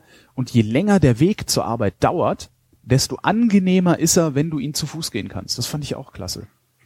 Je da wüsste ich dann gerne, ja, je länger du unterwegs bist. Also wenn du nur fünf, fünf Minuten zu Fuß zur Arbeit hast ja. und fünf Minuten mit dem Auto, dann ist die Zufriedenheit des Fußgängers nicht so viel größer als die ist des da, Autofahrers. Sind es aber jeweils 30 Minuten, ist die Zufriedenheit des Fußgängers größer. Ist hier jetzt explizit der Weg hin zur Arbeit gemeint oder generell der Arbeitsweg, also hin oder zurück? Äh, Sie schreiben Arbeitsweg. Weil, was ich, ich vermute mal hin und zurück. Okay, weil was, was nämlich ich sagen kann, das ist was, was ich gemerkt habe, als ich von Wien nach Jena umgezogen bin. In Wien, Wien ist eine ziemlich große Stadt und da bin ich mit dem Fahrrad äh, von meiner Wohnung zur Sternwarte ungefähr so 30, 40 40 Minuten mit dem Fahrrad gefahren. Eine ja. Richtung, ja, so 30, 40 Minuten hin, 30, 40 Minuten zurück. In Jena, wesentlich kleinere Stadt, hat's äh, fünf Minuten gedauert, ja, fünf Minuten hin, fünf Minuten zurück mit dem Fahrrad. Und ja. ich habe gemerkt, dass äh, das äh, früher in Wien war zwar lang, aber es war wirklich so, so, äh, du hast eine Möglichkeit gehabt, ich bin quasi aus der Sternwarte rausgegangen, dann eine halbe Stunde auf dem Rad gesessen und dann war ich bei mir zu Hause. In der Zeit dazwischen, da hattest du genug Zeit, wo du quasi ein bisschen so runterkommen konntest, dich, ja. dich halt irgendwie ein bisschen lösen konntest, alles mal nachdenken und dann warst du also zu Hause und warst entspannt. Und hier jetzt in, in Jena, da, gesagt, kaum war ich irgendwie von der Arbeit raus, war ich wieder zu Hause, da war diese Trennung zwischen Arbeit und Freizeit nicht so sehr. Also insofern, wenn das äh, hier mit, mit, dem, mit der Länge vom Fußweg äh, ich weiß nicht genau, woran das liegt, ob es jetzt quasi einfach nur die, äh, quasi die, die Zeit, die Zeit für mal geistige Erholung ist oder auch irgendwas, was physiologisches ist. Du hast irgendwie auch das quasi irgendwie Adrenalin hilft beim Stressabbau und so weiter. Also ob das allein vielleicht dadurch, dass du dich halt, weil du dich halt eine halbe Stunde bewegt hast, anstatt einfach nur im Auto gesessen zu sein, dass du allein dadurch schon eine, eine, eine Das gilt auch für äh, S-Bahn, U-Bahn und so weiter, also auch für den für den öffentlichen Nahverkehr. Äh, die fühlen sich auch besser als die Autofahrer. Wobei Aha. ich da nicht weiß, ob das mit den mit den äh, äh Distanzen hinhaut. Ah, die haben sowieso, die haben halt nicht, die haben halt nicht qualitativ gucken können, sondern die haben halt nur die Daten äh, aus diesem aus diesem äh, Riesenpanel und haben geguckt, wie zufrieden sind denn eigentlich die Leute äh, und und wie sind sie eigentlich unterwegs. Ja, es wäre jetzt mal interessant zu sehen, äh, wo die Grenze ist. Also ab wann ist äh, ein, ein Radweg oder ein Fußweg zur Arbeit nicht mehr zufriedenstellender als äh, der Weg mit dem Auto. Das wüsste ich ganz mhm. gerne mal, weil es gibt ja schon so so magische Grenzen auch bei mir. Also wenn ich mit dem Rad zur Arbeit fahre, fahre ich 70 Minuten. Und das ist halt schon auch ein bisschen eine Schmerzgrenze. Nach diesen 70 Minuten bin ich dann auch froh, dass ich auf der Arbeit angekommen bin. Das ja. Was aber auch wiederum ja. wahrscheinlich auch nur am Termindruck liegt, weil wenn ich nach Hause fahre nach der Arbeit, habe ich das nicht. Dann ist es mir eigentlich egal, wie lange ich brauche. Ja, es kommt immer drauf an. Also was, was, was, äh, ja, vermutlich ist es. Ich denke, es ist auch eine Frage, welche wie, wie, wie dein Job äh, selbst äh, abläuft. Also wenn ich mir das quasi, wenn ja. ich jetzt weiß, okay, na, ich muss halt mal irgendwann mal irgendwas machen, ich kann jetzt irgendwie entweder ich gehe jetzt gleich los oder ich gehe noch ein bisschen, bisschen früher los, dann kann ich noch mal kurz einen Kaffee trinken irgendwo dort. Oder wenn ich weiß, Punkt sieben geht die Stechuhr rein und dann muss ich da da sein und wenn irgendwie da ein Stau ist oder die Bahn nicht pünktlich ist oder sonst irgendwas, äh, dann, dann gibt's Ärger, dann gibt's Stress. Also ich glaube, dass das schon auch eine Rolle spielt, wie dein, dein wie gut du dir deine Arbeit einteilen kannst. Kann, kann gut sein, ja. Wobei sie behaupten, dass sie äh, solche Dinge raus, haben, rausgerechnet haben. Zufriedenheit mit dem Job, Zustand der Gesundheit, Lebensqualität am Wohnort, Stabilität der Partnerschaft, Höhe des Einkommens, Alter, ähm, haben sie, äh, haben sie irgendwie, haben sie das rausgerechnet. Okay. Oder ein, einbezogen. Also wie genau das passiert ist, weiß ich leider nicht. Ich habe die Originalstudie nicht gelesen, sondern nur einen Artikel dazu. Es klingt auf jeden Fall interessant. Also das, das, ja. ich denke, würde mich noch interessieren, also ob das dann, ob man da doch irgendwie irgendwelche konkreten quasi Anweisungen äh, draus ziehen könnte, als ob man da jetzt quasi wahrscheinlich nicht, da müsstest du dann wirklich nochmal qualitativ ja. äh, nachmessen irgendwie. Also nicht nur nicht nur gucken, ob das es so ist, sondern warum es so ist. Ja. Ja, also ich bin auf jeden Fall, ich bin bin bin sowieso, also mir war Autofahren, egal ob jetzt als Selbstfahrer oder, oder beim Mitfahren, also ich fand Autofahren immer, immer unangenehmer und stressiger als alle anderen Arten der Fortbewegung. Also das, ja, ich bin gespannt jetzt. Äh, ich bin, ich bin wirklich sehr gespannt, was jetzt passiert mit mir. Also, weil ich finde es auch halt nochmal doppelt interessant, weil ich habe mein Auto jetzt halt im Herbst abgeschafft. Das heißt, äh, mhm. also im Sommer nicht Auto fahren, das ist sehr simpel. Äh, das kriegt jeder hin.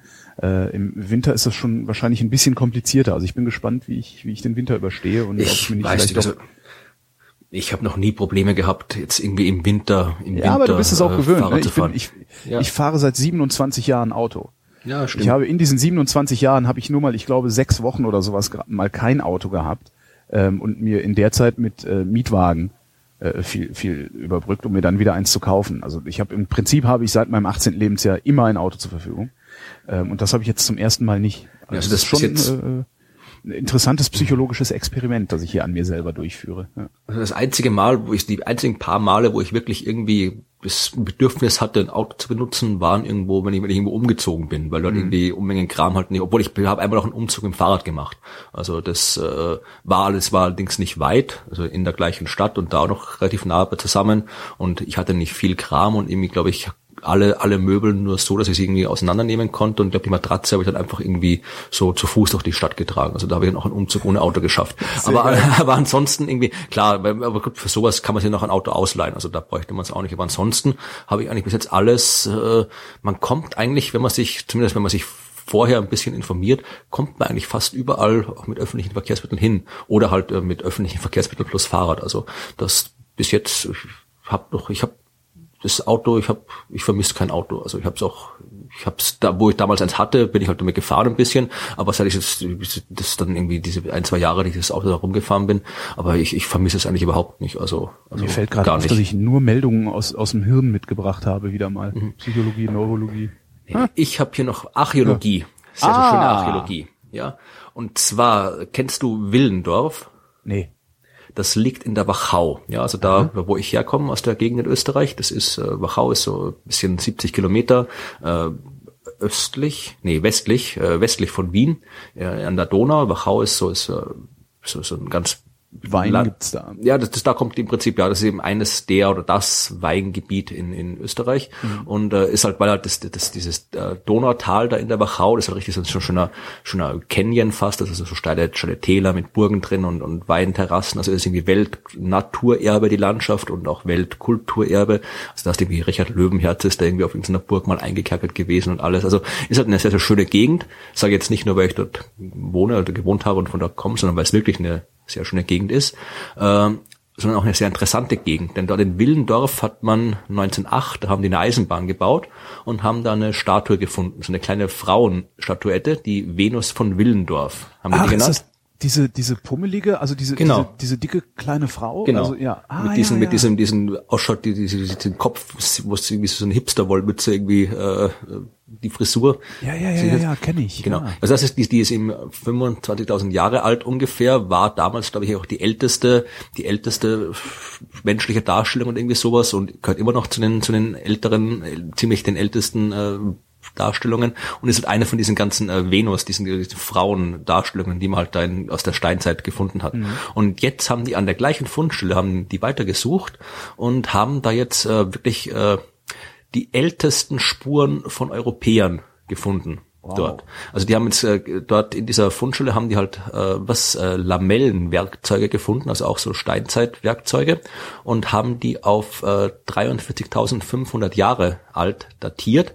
Äh, das ging deswegen, so das Besondere an der Arbeit ist jetzt nicht nur die Entdeckung selbst, sondern auch die Art der Datierung, denn normalerweise kannst du sowas nur irgendwie mit mit mit dieser C14-Methode machen. Das geht aber da so extrem genau. In dem Fall äh, geht's nicht. Also du konnt, die konnten halt quasi nicht jetzt sagen, äh, auf diese, diese 500 Jahre oder was die es genau datiert haben, ging in dem Fall nur, weil die auch da noch, noch äh, Spuren von irgendwelchen Schnecken, glaube ich, drin gefunden haben, die sie dann halt noch noch datieren konnten und äh, durch die durch die äh, Klima, äh, du konntest halt auch die Klimageschichte noch drin finden und so dann eben rausfinden, in welcher äh, Warm- oder Kaltphase von welcher Eiszeit das Ganze stattgefunden hat. Großartig sowas. Und, Das äh, großartig, ja. und jetzt, äh, das, die, die Meldung fand ich immer aus zwei, aus zwei Dingen interessant. Einerseits natürlich, weil es halt cool ist, dass man jetzt irgendwie halt die, die ältesten Spuren von Europäern äh, da gefunden hat und vor allem, dass man jetzt auch weiß, dass es sind, das sind glaube ich, man deutlich irgendwie ein paar zehntausend Jahre älter, als man bisher dachte, dass sie gekommen sind, ja. Und jetzt weiß man auch, dass es quasi auch die Zeit, äh, wo äh, wo die Neandertaler noch existiert haben. Das heißt, ähm, die waren ja quasi schon vorher in Europa, bevor da quasi der moderne Mensch dahin gekommen ist. Und diese, man weiß aber, dass da zumindest ein bisschen, da wir ein bisschen Neandertaler-Gene haben, äh, DNA haben, dass da irgendwie eine gewisse Paarung gegeben haben muss zwischen Menschen und Neandertalern und das hat halt von der Zeit her nie zusammengepasst. Aber jetzt, wenn man eben weiß, okay, die waren doch schon früher da, äh, ist halt auch genug Zeit, dass die sich paaren können. Äh, das ist halt eine ziemlich coole Entdeckung. Das ist das eine und das andere ist, äh, dass ich mich frage, ob ich diese Entdeckung auch, auch genauso cool gefunden hätte oder genauso jetzt dann hier extra für die, für die Sendung hier ausgewählt hätte, wenn ich nicht aus der Gegend kommen würde wo es entdeckt worden ist. Also Wahrscheinlich das ist, nicht. Das ist halt wie sowas, wie, gesagt, wie Das älteste ist, schon Spuren. eine, das ist schon eine selektive Wahrnehmung. Also das ist eine kognitive Verzerrung, Ja, die du hast. also zum Beispiel Ja, hier, ja, die, die Zeitung, die ich da habe, ist irgendwie die andere, die Meldung gleich daneben heißt irgendwie Hinweise auf frühe Abstammung, früheste Abstammung des tierischen Lebens entdeckt, Fossilien aus Südchina. Äh, Finde ich auch interessant, ja, aber Mhm. ja, Fossilien aus Südchina. Aber wenn die halt zählen, hier älteste Spuren von Europäern in der Wachau entdeckt, das ist dort, wo ich quasi herkomme, das hat mir halt wirklich sofort, ich habe das auch bei Facebook gepostet und alles. Also das ist halt wirklich, wo ich mal denke, das ist halt irgendwie doch, eigentlich soll es ja egal sein, weil die Nein, Entdeckung, das- die, die, nein, so die, das- die Entdeckung ist ja cool, egal wo sie Ja, aber stattfindet. das kann ja. das Gehirn ja, nicht. Das, das, das, dazu ist das Gehirn nicht gebaut, um äh, sowas egal zu finden. Das, Ja, also, das hat äh, mir halt irgendwie, ja. Ja, ja, klar, eigentlich sollte es egal sein, aber das, das geht halt nicht. Darum, darum, darum gibt's ja solche, äh, solche Ideen wie Wissenschaft. Also äh, solche Methoden, damit man äh, was hat, Ja. was unabhängig von diesen kognitiven Verzerrungen ist, beziehungsweise in der Lage ist, kognitive Verzerrungen rauszurechnen. Ähm, ja. Ja, also ich fand's, ich fand's auf jeden Fall so oder so interessant. Vor allem, weil ich dann eben noch bei meiner Fahrradtour im, im Frühjahr noch genau hier in Willendorf vorbeigefahren bin und mir die, mir die Ausgrabungsstelle angeguckt habe.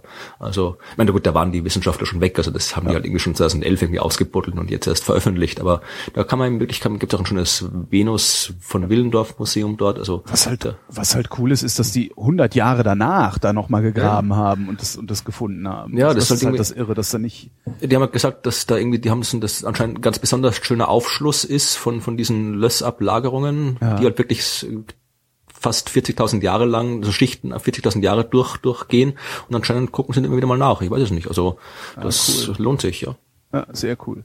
Äh, Ich habe doch noch eins, was nichts mit dem Gehirn zu tun hat. Und zwar habe ich in ähm, im Resonator-Podcast äh, in Folge 40 habe ich eine äh, Forscherin vom Geomar in Kiel interviewt die erzählte, dass sie ein, äh, ein neuartiges Messgerät gebastelt hätten und zwar einen äh, Wellengleiter. Äh, und der ist jetzt gerade, ähm, also gibt es einen Prototyp von, den haben sie jetzt gerade äh, irgendwo vor der schwedischen Küste unter Realbedingungen getestet. Ich weiß gar nicht, ob ich davon schon erzählt habe. Das ist ein sehr, sehr cooles Teil. Das äh, ist im Grunde ein Surfbrett. Oben auf dem Surfbrett sind Solarzellen. Unter dem Surfbrett hängt so eine mehrstufige, flügelartige Anordnung, ähm, mit dem das Ding navigieren kann, weil es ist ja immer irgendwo Strömung und das kann halt diese Flügel anstellen äh, in bestimmte Winkel, um mit der Strömung mitzuschwimmen oder aus der Strömung rauszuschwimmen oder sowas.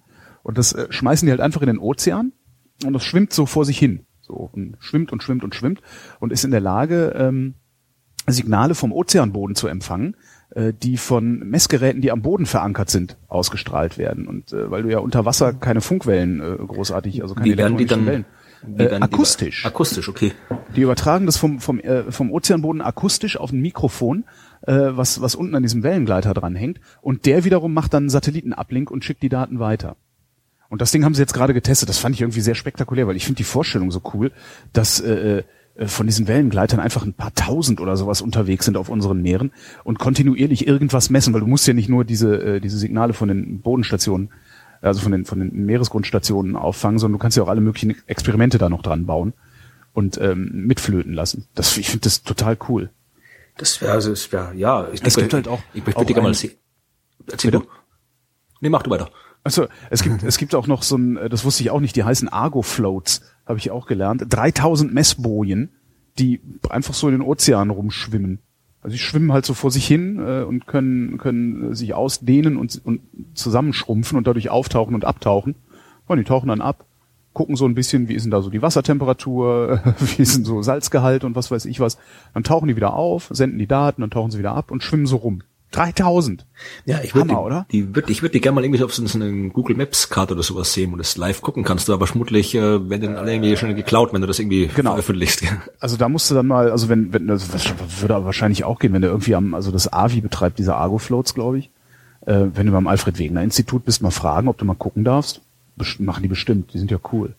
Ja, wahrscheinlich, aber es wäre, ja, es sind, wenn sich vorstellt, was da irgendwie alles, äh, man stellt sich aber vor, so 3000 Dinger schwimmen da übers Meer, aber ne? das Meer ist dann irgendwie doch, doch noch ein Ja. Stück größer, also Ja, ja. das, das, äh, ja, bräuchte man vielleicht doch noch ein bisschen mehr. Ja, wahrscheinlich 300.000, um da irgendwie ein vernünftiges Messnetz äh, aufzubauen. Das ist äh, klar. Ja. Aber immerhin, also ist, dass die das überhaupt machen, finde ich schon so abgefahren.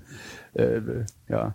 Und dann bauen die da halt mal so ein Surfbrett um. Das, ich habe das Ding gesehen äh, in, in der Halle, in Trocken. Das ist halt ein Surfbrett. da stimmt halt ein Surfbrett rum, da steht oben so ein kleiner Mast drauf, äh, äh, mit so einem Blinklicht, weißt du, so, so, so äh, wie, halt- wie du halt am Schiff hast. Ja, und schwimmt dann so rum. Und ist komplett autark. Ja, zum Glück treiben sie auf dem Meer nicht so viele Menschen rum, sonst gäbe es da sicherlich jede Menge irgendwelche so, so Pseudo-UFO-Sichtungen, also Ja. unbekannte Wasser, Wasser, äh, Was sie mir auch erzählt hatten, äh, war, dass sie, also es gibt halt auch so Messbojennetze und sowas, ne, womit sie halt auch so Tsunami und, und allen möglichen Krempel auch äh, messen. Und die werden wohl halt wirklich häufig geklaut. Also insbesondere da unten in Asien in den Meeren. Ähm, Was machen die damit? naja, da ist halt teure Elektronik drin. ach so, ja klar. Und äh, da sagte halt der, der Kollege, den ich interviewt hatte, äh, sagte halt, naja, und wenn man sich dann halt so, äh, hast dann eben so Satelliten, also ständige, ständige Ortung, also ständige GPS-Verbindung zu diesen Geräten und siehst halt immer, wo die sind. Und manchmal würde dann halt eine dieser Bojen in einer geraden Linie auf die Küste zufahren. und, und dann wissen sie, okay, das Ding ist verloren. Ja. Kann man dann nicht irgendwie noch die Polizei anrufen oder so, Ja, dass klar, die aber abfängt, es- aber oder bringt das auch nichts mehr? Ist halt die Frage, ob die so schnell sind, ne? Tja. Ja. Das finde ich aber sehr lustig, wenn du dann da so sitzt und siehst, hups, die Boje ist weg. Ich weiß, sehr witziges Ding. Das war aber jetzt auch wirklich das Letzte, was ich äh, ohne Psychologie und Neurologie. Also ich habe noch, ich habe noch zwei Geschichten. Einmal hier äh, Klimawandel und einmal äh, Teilchenphysik. Eieiei, Meta, das- Meta, Metateilchenphysik. Metateilchenphysik auch noch, das verstehe ich dann nicht nur nicht, sondern gar nicht. Das Meta äh, war jetzt nur irgendwie sehr hochtrabend. Äh, Es ging jetzt nicht um Forschung an sich, sondern um die Tatsache, dass am 29. September, also noch gar nicht so lange her, das äh, CERN seinen 60. Geburtstag gefeiert hat. Stimmt ja. Da ist der, der, der Gründungsvertrag ratifiziert worden. Vor 60 Jahren. Ich, ich habe dann immer so, wenn ich sowas höre, kriege ich immer so ehrfürchtige Momente, weil ich mir denke, so wie cool ist das? Äh, wir haben uns einfach mal zusammengetan mit ein paar Ländern und haben gesagt, so, wir gucken jetzt mal in die Atome rein. Ja, das, war ja vor allem, ich schon ziemlich cool alles. das war ja, gesagt, äh, 55, glaube ich, ging das los. Äh, Und äh, das war ja auch aus zwei Gründen. Einerseits, damit halt irgendwie die, die Wissenschaft, die europäische Wissenschaft nach dem Zweiten Weltkrieg wieder auf die Füße kommt, weil es sind ja, Ja. vorher Unmengen Wissenschaftler äh, geflohen, nach Amerika ausgewandert. Das heißt, die ganzen klugen Leute waren schon mal schon vorher weg, äh, vor dem Zweiten Weltkrieg. Und dann natürlich mit der Krieg hat, hat generell der, allem der, der, der, der Europa nicht gut getan und natürlich der Wissenschaft auch nicht. Und äh, da wollte man halt irgendwie nochmal wirklich so, wir machen jetzt mal gemeinsam, wir tun uns jetzt irgendwie alle zusammen, um da halt wirklich nochmal dem, dem, was ich, der, der, damit wir nochmal auf der Weltforschung auch nochmal irgendwie nochmal den, den Anschluss nicht verlieren. Und das war eben auch einer der, der Motivationen, warum man damals eben das CERN gegründet hat, alle gemeinsam. Das Ja. waren irgendwie Schweiz, Frankreich, Belgien, Deutschland, immer noch dabei, ah, hier steht's äh, Niederlande, Schweden, Norwegen, Dänemark, Griechenland, Großbritannien, Italien und Jugoslawien seltsamerweise. Also die waren auch Gründungsmitglied. Und äh, dann haben sie eben, was noch geklappt hat, haben sie dann eben noch den Anschluss an die USA noch mitbekommen. Also das war auch eine, eine politische Sache. Und mein CERN ist ja auch so ein ganz seltsames äh, politisches Konstrukt. Also irgendwie glaube ich auch hat so der der der, der äh, CERN-Direktor ist so irgendwie diplomatisch, hat den gleichen Status wie ein Staatsoberhaupt. Ach. Ja, ich, war- ich, war, ich war ja vor zwei Jahren, war ich mal bei so einer Journalistenreise am CERN und haben sie uns auch erzählt. Das ist auch vermutlich, weil halt irgendwie ständig irgendwelche, irgendwelche Politiker und alles da, da Staatschefs halt in den CERN vorbeikommen, weil es halt so ein internationales Ding ist und äh, wahrscheinlich irgendwie damit der halt nicht, äh, damit der denen dann halt auch vermutlich auf äh, halbwegs auf Augenhöhe begegnen kann. Ja, und damit er nicht vor allen Dingen ja. ständig irgendwelche Staatschefs reinreden können, wahrscheinlich genau. auch, ne? dass er einfach sagen kann, nö, interne Angelegenheiten halten sich genau. da raus. Die haben halt auch irgendwie so, es ist auch irgendwie so, ich weiß es ja genau, es ist ja auch irgendwie so extraterritoriales Gebiet, dieses äh, CERN-Gelände und so weiter. Also es ist halt so ein ganz, ganz politisches, seltsames, seltsames Konstrukt, dieses CERN. Aber noch sehr, sehr cooles Konstrukt. Also das ja. sind jetzt irgendwie, das, der, der sind jetzt, glaube ich, habe jetzt im Sommer waren die letzten großen Führungen dort. Also Kollegin von mir war wieder dort und hat sich nochmal irgendwie die Tunnel angucken können. Und jetzt mittlerweile jetzt machen sie dann bald zu und dann nächstes Jahr geht's dann weiter mit mit voller Kraft. Also bis jetzt gefeuert. Ja. ja, bis jetzt ist das nur auf, nur auf, nur auf halber Geschwindigkeit, also nicht halber Geschwindigkeit, halber Energie gelaufen, das Ding. Mhm. Und jetzt dreht es dann eben voll auf und dann wird es wirklich interessant, weil da geht es dann um, die, um diese Frage, um wo jetzt die Wissenschaftler auch schon langsam nervös werden, um die Supersymmetrie. Also das ist noch ein ganz, ganz kritisches Thema. Kriegen wir dann endlich die schwarzen Löcher, die Sie uns versprochen haben vor ein paar Jahren? Nee, die, die, die, Ach, die gibt's ja auch gar nicht, wie wieder Schade. bekannt wurde. In der Ach ja, stimmt, schwarze Löcher gibt's ja gar nicht, habe ich ja, auch gelesen. Da dachte ist aber auch wieder hä? Unsinn. Ja, ist wieder Unsinn. Also ist das Unsinn. ist, ja, also nicht Unsinn, aber es ist halt, äh, das ist halt so, wenn wenn irgendwo ist auch wieder so so so, so, so eine Grundregel, wenn irgendwo schwarze Löcher auftauchen, dann äh, vergessen die Medien vernünftig zu recherchieren und schreiben Unsinn. Äh, die meisten. Äh, das heißt, dass es keine schwarzen Löcher gibt, ignorieren wir einfach mal. Ja, nee, also es, das ist, in dem Fall äh, ging es um eine Arbeit. Es ist halt, es ging um die Frage, äh, wenn sich schwarze Löcher bilden die, sie bilden sich, wenn das, während so ein Stern kollabiert und das in einem eigenen Gewicht am Ende seines Lebens. Aha. Und äh, da, wenn der Stern schwer genug ist, wenn er genug Masse hat, dann kann eben nichts diesen Kollaps mehr, also die ganzen äh, Kräfte zwischen den Atomen und so weiter, können eben dieser kollabierenden großen Masse nichts entgegensetzen und der kollabiert zu einem schwarzen Loch. Das ist so jetzt ganz simpel erklärt, wie ein schwarzes Loch entsteht. Und die Frage, wo die Physiker schon seit längeren, seit Jahrzehnten drüber nachdenken, ist, äh, es wird bei diesem Kollaps, wieder ganz simpel gesagt, wird Strahlung frei, also das ist auch diese Hawking-Strahlung, die wird, entsteht dabei und dadurch verliert der äh, Stern auch wieder ein bisschen Masse.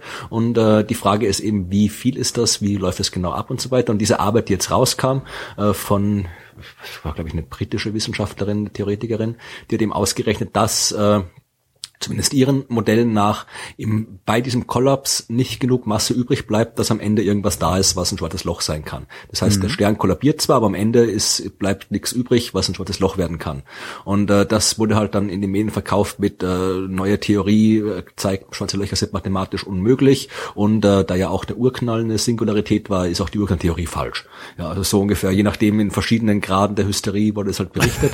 Und äh, das ist halt, wie gesagt, es geht halt darum, dass, dass, dass du halt irgendwie das sind alles Modellrechnungen und vor allem Modelle, äh, die sich mit, äh, mit, mit Bereichen beschäftigen, wo wir noch nicht mal ausreichend vernünftige Theorien haben. Und da geht es ja Quant Gravitation, Quantenmechanik und so weiter. Mhm. Wir haben immer noch keine Theorie, die beides äh, vereint. Das heißt, du musst da sehr, sehr viele Annahmen machen und äh, wie gesagt, über das Thema streiten sich die Wissenschaftler schon seit Jahrzehnten, wie das genau abläuft. Und jetzt hat man halt irgendwie ein Modell, hat halt wieder äh, mit Annahmen, über die intern auch sehr kritisch gestritten wird, ob die jetzt vernünftig sind oder nicht, hat halt einen bisschen, bisschen mehr über das Thema rausgefunden. Aber wie gesagt, dass halt jetzt irgendwie schwarze Löcher nicht existieren oder sowas, das ist halt, das ist halt Unsinn. Also dass da diese Aussage lässt sich da nicht machen damit. Und auch im CERN werden die auch nicht auftauchen. Also je nach, auch selbst, auch wenn sie es gibt, im CERN wird es nicht geben. Und wenn es im CERN und gibt, sie werden die Erde nicht vernichten. Mist. Dann tun sie uns nichts, ja. Britische Wissenschaftler hingegen haben festgestellt, warum wir so gut Gesichter erkennen können. Und zwar äh, haben sie, das ist eigentlich auch ein bisschen, die haben sich, die haben sich gedacht, okay, wie, wie können wir denn eigentlich gut ins Gehirn gucken? Ähm, normalerweise machst du das ja mit so EEG-Helmchen, ne? also so Mützen auf dem Kopf, wo so Elektroden dran sind, sowas. Das ist aber ja. relativ grob nur. Dann haben sie sich gedacht, Moment mal, es gibt doch auch Leute, denen stecken wir regelmäßig Elektroden in den Kopf, um zu gucken, was da los ist. Und zwar Epileptikern. Das heißt, sie haben sich Epileptiker geholt, die sowieso schon Elektroden im Kopf haben und äh, haben mit diesen, mit denen ähm, Bilderkennungsexperimente gemacht und haben denen Bilder gezeigt, äh, also so so Gemisch, so Mischbilder, also wo sie zwei, also Fotos von zwei Leuten übereinander gelegt haben. Ähm, und geguckt, wen erkennen die zuerst. Ne, so, also was weiß ich, Florian Freistetter und Holger Klein zu einem Bild zusammengemorft. Oh, das ähm, kann ich sehen. Und dann ich auch nicht. Dann hätte ich nämlich eine Halbglatze. Und wir hätten, hätte aber nicht so einen runden Kopf, das wäre auch nicht schlecht. Verdammt. Ähm, und haben halt geguckt, äh, welches Gesicht erkennen die zuerst. Und je nachdem, welches Gesicht sie zuerst erkannt haben, hat in einem äh, bestimmten Hirnareal, das äh, der Gesichtserkennung zugeschrieben wird, und zwar das Gesichtserkennungsareal, das ist im Schläfenlappen, ähm, haben da Neuronen gefeuert. Interessant ist jetzt, wenn Sie Person A erkannt haben, hat Neuron A gefeuert. Wenn Sie Person B erkannt haben, hat Neuron B gefeuert und Neuron A ist stumm geblieben. Daraus schließen Sie, dass wir, wenn wir Gesichter erkennen, nicht einzelne Merkmale dieser Gesichter zusammensetzen im Gehirn, und daraus dann die Information äh, letztlich emergiert, das ist Florian, sondern ich habe in meinem Gehirn Neuronen, in denen du als Person komplett abgespeichert bist. Das heißt, sobald mein Gehirn dein Bild wahrnimmt, feuert ein bestimmtes, ein, ein, ein bestimmtes Neuron oder besti bestimmte Neuronen feuern dann im Gehirn und sagen unmittelbar Florian Freistetter. Das heißt, ich habe ich hab ein Holgi-Neuron bei mir Du im hast Kopf. ein Holgi-Neuron bei dir das im Kopf. muss ich mir gleich wegsaufen. Heute Wahnsinn, oder? Dann erkenne ich dich nicht mehr. Aber ich finde das total, ich finde das total irre. Das heißt, das heißt, du speicherst nicht Merkmale ab, also die Nase ist da, sondern du speicherst im Grunde dein Erleben der Person in einer bestimmten Schublade ab. Da gibt's aber auch, ich weiß nicht, ich, ich, ich weiß nicht, inwieweit das jetzt da zusammenhängt, aber es gibt äh, ein Buch von Douglas Hofstetter, den habe ich auch schon öfter erwähnt hier. Ja. Und ich glaube, sein vorletztes Buch war das, das hieß äh, Ich bin eine seltsame Schleife, hieß es, glaube ich, auf Deutsch. Der äh, will auch, der will auch immer erklären, wie Bewusstsein funktioniert und eben erklärt das halt äh, jetzt nicht so sehr äh, physiologisch, sondern halt eher durch, durch, irgendwie durch, durch Muster, Informationsprozesse und so weiter. Mhm. Und er hat auch gesagt, äh, dass du quasi, wirst du vielleicht kennen, wenn du einen Mensch hast, den du sehr, sehr gut kennst, irgendwie Partnerin, Verwandtschaft, Familie und so weiter, dann hast du quasi, du kannst dich quasi in diesen Menschen hineinversetzen. Ja? Also du kannst quasi überlegen, okay, wenn ich jetzt das zu ihr sage, dann reagiert sie so darauf, oder ja. wenn ich jetzt wieder das, du kannst dich quasi in die Person reinversetzen ja. und äh, dir quasi, quasi intern quasi in einen, in dem Modus, ich, ich bin jetzt diese andere Person und kannst dann so denken, wie sie denken würde und wie sie handeln würde. Und das nachvollziehen. Also sowas, das nehme ich an, wirst du kennen, dass sowas, dass ja, sowas, sowas gibt, ja. Und da hat ihm auch gesagt, dass das quasi, wenn, wenn du quasi Bewusstsein jetzt einfach als die Art und Weise, wie halt äh, ein Mensch denkt, fühlt, arbeitet, äh, annimmst, äh, dann, also in dem Buch hat er das wesentlich ausführlicher noch erklärt, als ich es jetzt tue. Aber dann hast du quasi dieser, dieser, dieser, dieser Modus, wo du quasi umschaltest zu einem anderen Menschen, ist quasi ein Teil des, des anderen Menschen in dir drinnen. Also das wirklich hat es auch wirklich wörtlich gemeint. Wenn du gesagt alle, dass wenn du alle das äh, ja, ich, ich, ich, überlege gerade, es zu erklären, meinst, dass du ja. quasi, dass wenn, wenn es quasi, wenn jetzt quasi du, du, erzeugst, du erzeugst in dir eine Repräsentation des anderen. Genau, und das, das ist dann, ja. das ist dann quasi, das ist dann quasi in, in einem gewissen Sinne genauso real wie wie wie die wie das Original. Ja. Das heißt, wenn jetzt äh, wenn jetzt quasi dieser diese andere Person sterben würde, dann wäre quasi ein Teil des Bewusstseins dieser anderen Person wäre quasi in dir jetzt ohne ohne irgendwelchen Kitsch und Mythos saugt wäre immer jemand, saugt da jemand Staub bei dir im Hintergrund? Ich glaube, meine Mitbewohnerin hat gerade angefangen Staub zu saugen. Die die will und die, die hasst uns, ne? Wahrscheinlich. Ich glaube, die, ich glaub, die kennt ja noch nicht mal. Die, die hasst aber, die Wissenschaft, die ist wissenschaftsfeindlich. Zieh da aus. Ja, nee, sie ist, nee, nee sie ist, sie arbeitet am Theater, obwohl. Ja. Ah, ja. nee. Aber es ging halt darum, dass, dass, äh, dass du halt quasi dann ein, ein Teil vom Bewusstsein quasi in diesem anderen, das ist quasi ein, dass die These war, dass ein Bewusstsein nicht unbedingt an einen einzigen, ein einziges Gehirn gebunden ist und dass ich ein Bewusstsein auch auf verschiedene Gehirne aufteilen kann, sagen wir mal so. Und dass du quasi dann so, so, so, so dann aber trotzdem nicht, es ist, ich würde dann aber bestreiten, dass es, ähm, auf verschiedene Gehirne aufgeteilt, unabhängig von seinem Zentralbewusstsein, würde ich es jetzt mal nennen, existiert.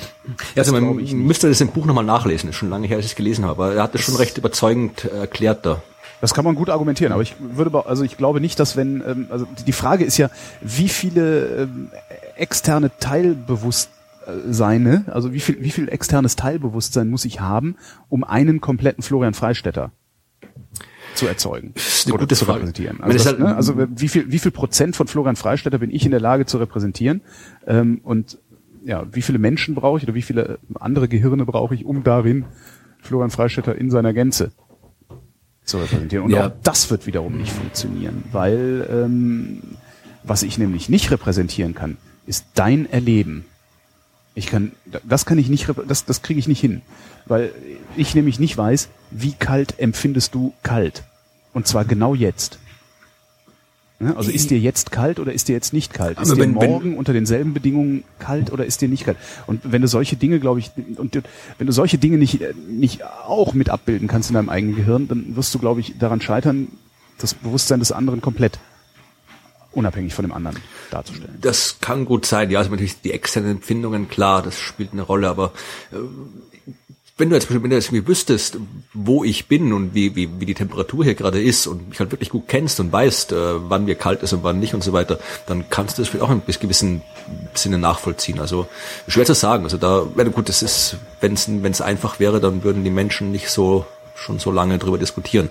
Also ich bin mal gespannt, ob die äh, Entwicklung ähm, der Österreicher, also auf Phonic, in der Lage ist, das Staubsaugergeräusch nachher mhm. rauszurechnen. Das heißt, falls, falls jetzt irgendjemand äh, sich wundert, wir hören ein Staubsaugergeräusch. Wenn ihr das nicht hört, dann hat auf Phonic gute Arbeit gemacht und ihr solltet denen was in den Spendenhut werfen. Ja, bin mehr gespannt, was da los ist.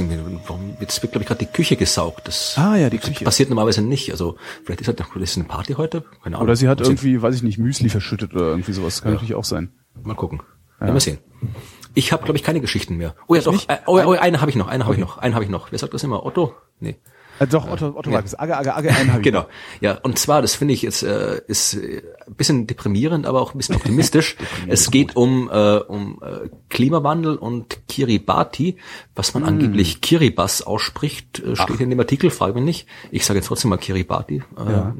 Und zwar, das ist ja eine von diesen Inselländern, die im Wesentlichen bald verschwinden Kiribati, werden. Ja. Kiribati ist verloren. Ne? Ja. Das, das können wir aufgeben. Ja, also die in 30 Jahren oder sowas sind die überschwemmt, wohnen 100.000 Menschen dort und es ist jetzt schon, also ist wirklich, es ist jetzt schon, dass halt teilweise wirklich eben äh, die die die Inseln, äh, dass das äh, die die Gärten von den Inseln äh, irgendwie überschwemmt werden von den Leuten dort, dass die ihre Häuser aufgeben müssen, die in der Nähe vom von der Küste sind, dass da irgendwie das Quellwasser schon versalzen wird. Also da das ist schon ganz konkret dort, was passiert und mhm. in den nächsten Jahrzehnten werden die Inseln halt weg sein und die überlegen sich halt wirklich, was sie machen. Also die haben einerseits schon gesagt, sie wollen irgendwie halt, sie haben sich irgendwo anders, glaube ich, was gekauft, Land, auf dem sie dann irgendwie umsiedeln können. Und das, was ich cool fand, war, äh, was ich nicht cool fand, war, dass Neuseeland gesagt hat, sie akzeptieren keine Klimaflüchtlinge.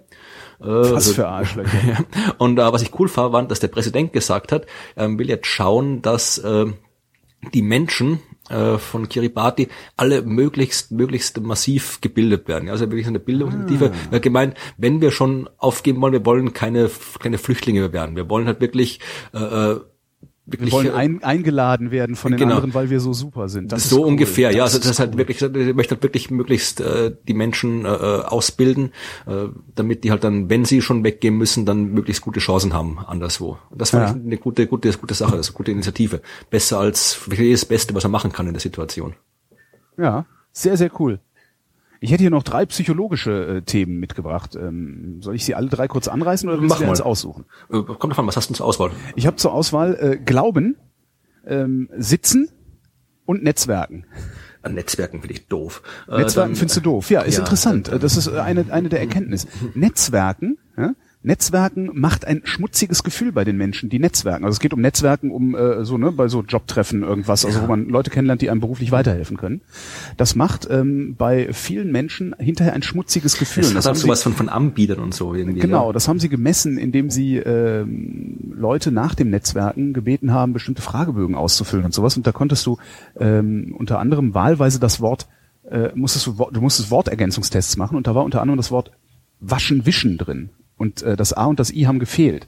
Und je nachdem, wie du das Netzwerken empfunden hast, hast du hinterher Waschen oder Wischen äh, äh, äh, ergänzt. Ähm, und äh, sie haben dann halt also noch ein paar mehr Tests gemacht und haben halt gesagt, okay, die Leute, die, äh, also es gibt halt eine nicht geringe Anzahl von Menschen, ist nach solchen Netzwerktreffen äh, verspürt das Verlangen, sich, sich zu waschen. Also zu duschen, weil sie sich irgendwie schmutzig fühlen. Interessanterweise geht das aber nur Leuten so, die nicht schon in machtvollen Positionen sind, weil Leute, die in machtvollen Positionen sind, sagen, ich gehe Netzwerken, weil ich anderen etwas zu bieten habe. Die anderen, die da hinkommen, die nur in einer, in einer schwachen Position sagen, ja, ich bin ja so ein Schnorrer-Typ hier. Ich komme mir so als Schnorrer hin, das finde ich irgendwie eklig, da fühle ich mich nicht wohl mit. Und daraus ableitend kann man sagen, wenn du äh, Netzwerken gehst, geh nur, geh mit der Haltung Netzwerken, äh, oder mit der Frage im Kopfnetz, was kann ich eigentlich den anderen bieten? Also wie kann ich den anderen nutzen hier auf diesem Netzwerktreffen?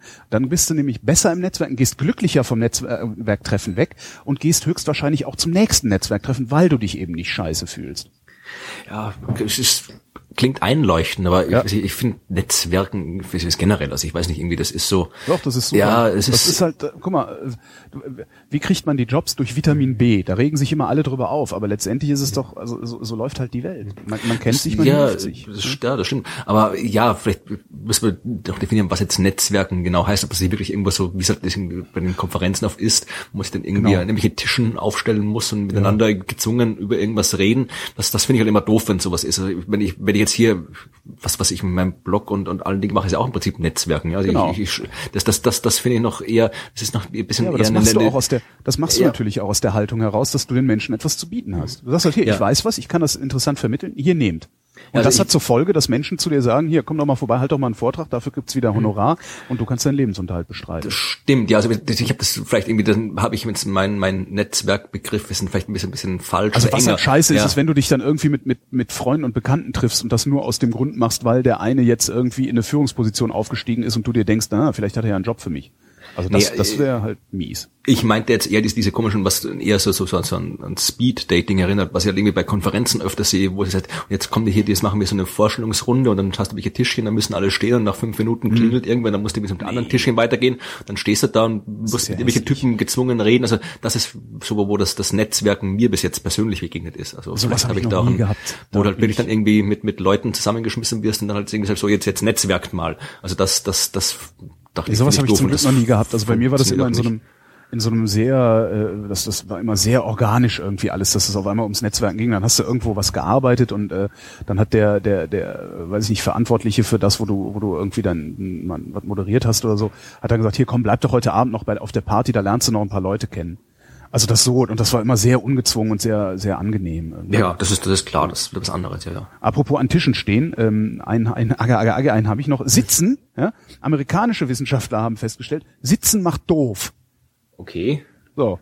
Inwiefern, Hast unter welchen jetzt davon. Umständen? Die haben sich angeguckt, also sie haben sich ähm, vor allen Dingen bei alten Leuten ähm, haben sie sich das angeguckt. Äh, zwischen 60 und 78 Jahren haben sie Leute mit äh, Menschen mit Bewegungssensoren ausgestattet und haben die weiße Hirnsubstanz angeguckt. Ähm, und äh, äh, sich dabei äh, in der weißen Hirnsubstanz Läsionen angeguckt, Läsionen der weißen Hirnsubstanz und wie das Wasser in der weißen Hirnsubstanz äh, verteilt ist. Ähm, und die weiße Hirnsubstanz, die ist im Wesentlichen dafür verantwortlich, dass wir lernen und und und und äh, hier, ne? Sag schnell. lernen und uns erinnern. Das Klassiker, herrlich. Hier, äh, wie hieß noch mal der Typ, der diese Erinnerung? steh doch mal auf. das ist großartig. So, haben halt geguckt, ähm, was passiert, wie, wie bewegen die sich, wie, wie wirkt sich Bewegung auf die weiße Hirnsubstanz aus. Ähm, und da haben festgestellt, dass äh, wenn du lange sitzt, deine weiße Hirnsubstanz äh, mehr Läsionen aufweist, also dass deiner Hir weißen Hirnsubstanz schlechter geht, als wenn du dich regelmäßig bewegst und auch viel bewegst. Und das Beste ist, Sitzen macht die Bewegung wieder kaputt. Das heißt, wenn du dich jetzt irgendwie, ne, du hast jetzt deinen Marathon gelaufen und so, das war total super für deine weiße Hirnsubstanz. Wenn du jetzt drei Tage gesessen hast, ist der ganze positive Effekt, den das hatte, wieder weg. Das heißt, du musst regelmäßig dich bewegen, also du musst regelmäßig einen Ausgleich zu diesem Sitzen haben, um dein Gehirn in Ordnung zu halten. Fand ich irgendwie auch nochmal ganz interessant. Und da kannst du dann, äh, das ist dann auch nochmal äh, äh, äh, ne, so Alzheimer-relevant und äh, solche Sachen. Ist da jetzt hier mit, mit Sitzen tatsächlich einfach nur wirklich im Sessel sitzen Rumsitzen, gemeint oder, genau. oder halt der, der, der Kontrast zur Bewegung? Also würde es jetzt einen Unterschied machen, wenn ich jetzt äh, bei meiner Arbeit jetzt zum Beispiel nicht vorm Schreibtisch sitze, sondern am Schreibtisch stehe? Oder heißt Das es wirklich nur, geht's wirklich, Frage. geht's wirklich um Bewegung? Das ist eine echt eine Ja. interessante Frage. Wenn ich das richtig verstanden habe, ging es um Bewegung tatsächlich. Also äh, äh, Fitness, äh, also ne, also äh, warte mal, wo ist es hier? Äh, überdurchschnittlich stark degeneriert. Zitiert, zitiert, zitiert. Noch eine halbe Stunde trainieren. Okay, Und der, der, der physiologische. Effekt von zu langem Sitzen äh, ist immer noch schädlich, selbst wenn du abends noch eine halbe Stunde trainierst. Das heißt, du musst es auch häufiger machen. Also bewegen und äh, vor allen Dingen nicht zu bequem leben. Das ist Vermeiden eines bequemen Lebensstils. Ist gut für das Gehirn im Alter. So langsam äh, schlag, kommt das ja bei uns auch näher. Tja, mal schauen. Sitzen macht doof. So, und jetzt hau ich den letzten auch noch um die Ohren. Ja. Schutzengel gibt's tatsächlich. Ja, echt? Ja. Menschen, die an Schutzengel glauben, leben vorsichtiger und haben darum weniger Unfälle. Warum? Ich überlege gerade. gerade Das ist eine gute Frage. Warum das so ist, äh, Eigentlich denke ich mal, wir ich brauche mir, ich habe ja einen Schutzengel, ich kann mich ja irgendwie hier, hier Genau. Das, das ist eben das Schöne daran. Darum finde ich den auch nochmal sehr interessant. Die, äh, die kanadischen Wissenschaftler, die das festgestellt haben, haben nämlich äh, feststellen wollen, dass Menschen, die an Schutzengel glauben, mutiger sind. Das wollten sie belegen. Ähm, jetzt haben sie belegt, Menschen, die an Schutzengel glauben, sind eben nicht mutiger. Sie wissen allerdings nicht, äh, sagen sie dazu, dass, äh, also sie, sie wissen nicht, was Ursache und was Wirkung ist. Ist auf jeden Fall interessant. Also ja. ich überlege, ich überlege gerade, ob, ob Schutzengel, ob das jetzt quasi, ob das was, was, was Christliches ist oder ob es sowas Boah. in anderen Religionen auch gibt. Äh, naja, es gibt zumindest, es gibt zumindest in so Naturreligionen gibt es oft ähm, dieses Bild vom äh, geistigen Führer, der in, in eine andere ja, Dimension. Das ist ja, das ist eher was anderes. Stimmt, der greift nicht aktiv ein. Da ja. habe ich mir irgendwie, irgendwie habe ich mit dem Auto hier meinen Schutzengel irgendwie Aufkleber, genau, und dann dann passiert mir nichts im Unfall oder sowas. Das ist, glaube ich, was anderes als diese diese ja, Schutzgeister oder die geistigen stimmt. Führer oder sowas. Der, Schutzengel, ich bin greift halt, der Schutzengel greift halt aktiv ein, ohne dass du ihn äh, dazu anrufen musst in irgendeiner Weise. Ja, das stimmt. Eine interessante Frage, ob es das woanders auch gibt. Vielleicht weiß das ja irgendwer aus der Hörerschaft. Genau, dann sag Bescheid. Ja, machen wir. Jetzt haben wir gar nichts, worüber wir uns lustig machen können. Äh, nee. Wir können noch über den, den ich habe gestern rausgefunden, dass es einen Schutzpatron für Naturwissenschaften gibt. Ach, was für Schutzheiligen. Das ist der Albertus Magnus. Ach, der Albertus Magnus. Ja. Wer war das nochmal? Das war eine, das, das steht hier gleich nebenan bei mir steht schon eine Statue und die habe ich ah. irgendwie mal, ich bin da ewig dran vorbeigelaufen und äh, wollte mal rausfinden, wer das ist. Äh, und dann habe ich den mal gegoogelt. Das ist so ein Wissenschaftler, also ein Wissenschaftler, also irgendwie aus dem, aus dem glaub, 11. oder 12. Jahrhundert. Irgendwie, da kam äh, irgendwas aus der Kölner Gegend, glaube ich, oder sowas. Mhm. Und Stimmt. hat halt irgendwie, hat halt irgendwie so, so, äh, ja, so was, so Theologe, früher Philosoph, der hat, glaube ich, der hat die Aristotelik begründet. Ja, also hat quasi der den, den, die ganzen, den Aristoteles wieder zurück in die, in die Kirche Kirche geholt. Also dem haben wir das Ganze verdanken, dass halt die Kirche sich so auf Aristoteles gestützt hat. Ah. Und hat aber, hat aber auch irgendwie noch, glaube die Mineralogie, die moderne Mineralogie oder zumindest äh, die Ansätze begründet und hat halt so ein bisschen so, so was man halt damals so als Wissenschaft äh, bezeichnet hat, gemacht. Also so, so eine Mischung aus Religion, Wissenschaft und allem drum und dran. Und äh, ist halt dann aus irgendeinem Grund ist immer mal heilig gesprochen worden und ist jetzt irgendwie der Schutzheilige der Naturwissenschaftler. Also vielleicht, wenn das hilft, vielleicht sollten wir den auch mal anrufen. Oder ich ja, anrufen. Wobei, wenn er, wenn er Kölner ist, dann heißt er nicht Albertus Magnus, sondern Albertus Magnus. ich vermute mal, dass die, weiß ich, ob die schon damals wieder Sprachwissenschaftler, wenn die Bescheid, Bescheid wisst, vielleicht haben die damals schon Kölsch gesprochen, vermutlich eher nicht. Nee, eher sowas wie, was, was hat man da gesprochen? Äh, ich wusste es auch mal. Äh, äh, was war das Mittelalter? Da waren irgendwie ähm, die, die Siegfried und die, nee, das war die, nee, nee, der, die was, was, was, was haben wir denn gesprochen damals? Ach verdammt, siehst du? Ich ja, vergesse es immer wieder. Ja, Mittelhochdeutsch irgendwas mit äh, äh, ripuarisch oder so ähnlich. Also das ist auf jeden Fall näher. Ich meine, Im Mittelalter das war mehr Mittelhochdeutsch. Meinst du? Ja, klar. Auch in sicher. Köln? Nee, ja, sicher, natürlich. Beim Magnus, beim Albertus Magnus haben sie Mittelhochdeutsch gesprochen. Tja. Bevor das jetzt noch alberner wird, danke ich äh, für das Gespräch. Ich danke auch. Und wir danken für eure Aufmerksamkeit. Das war die Wissenschaft.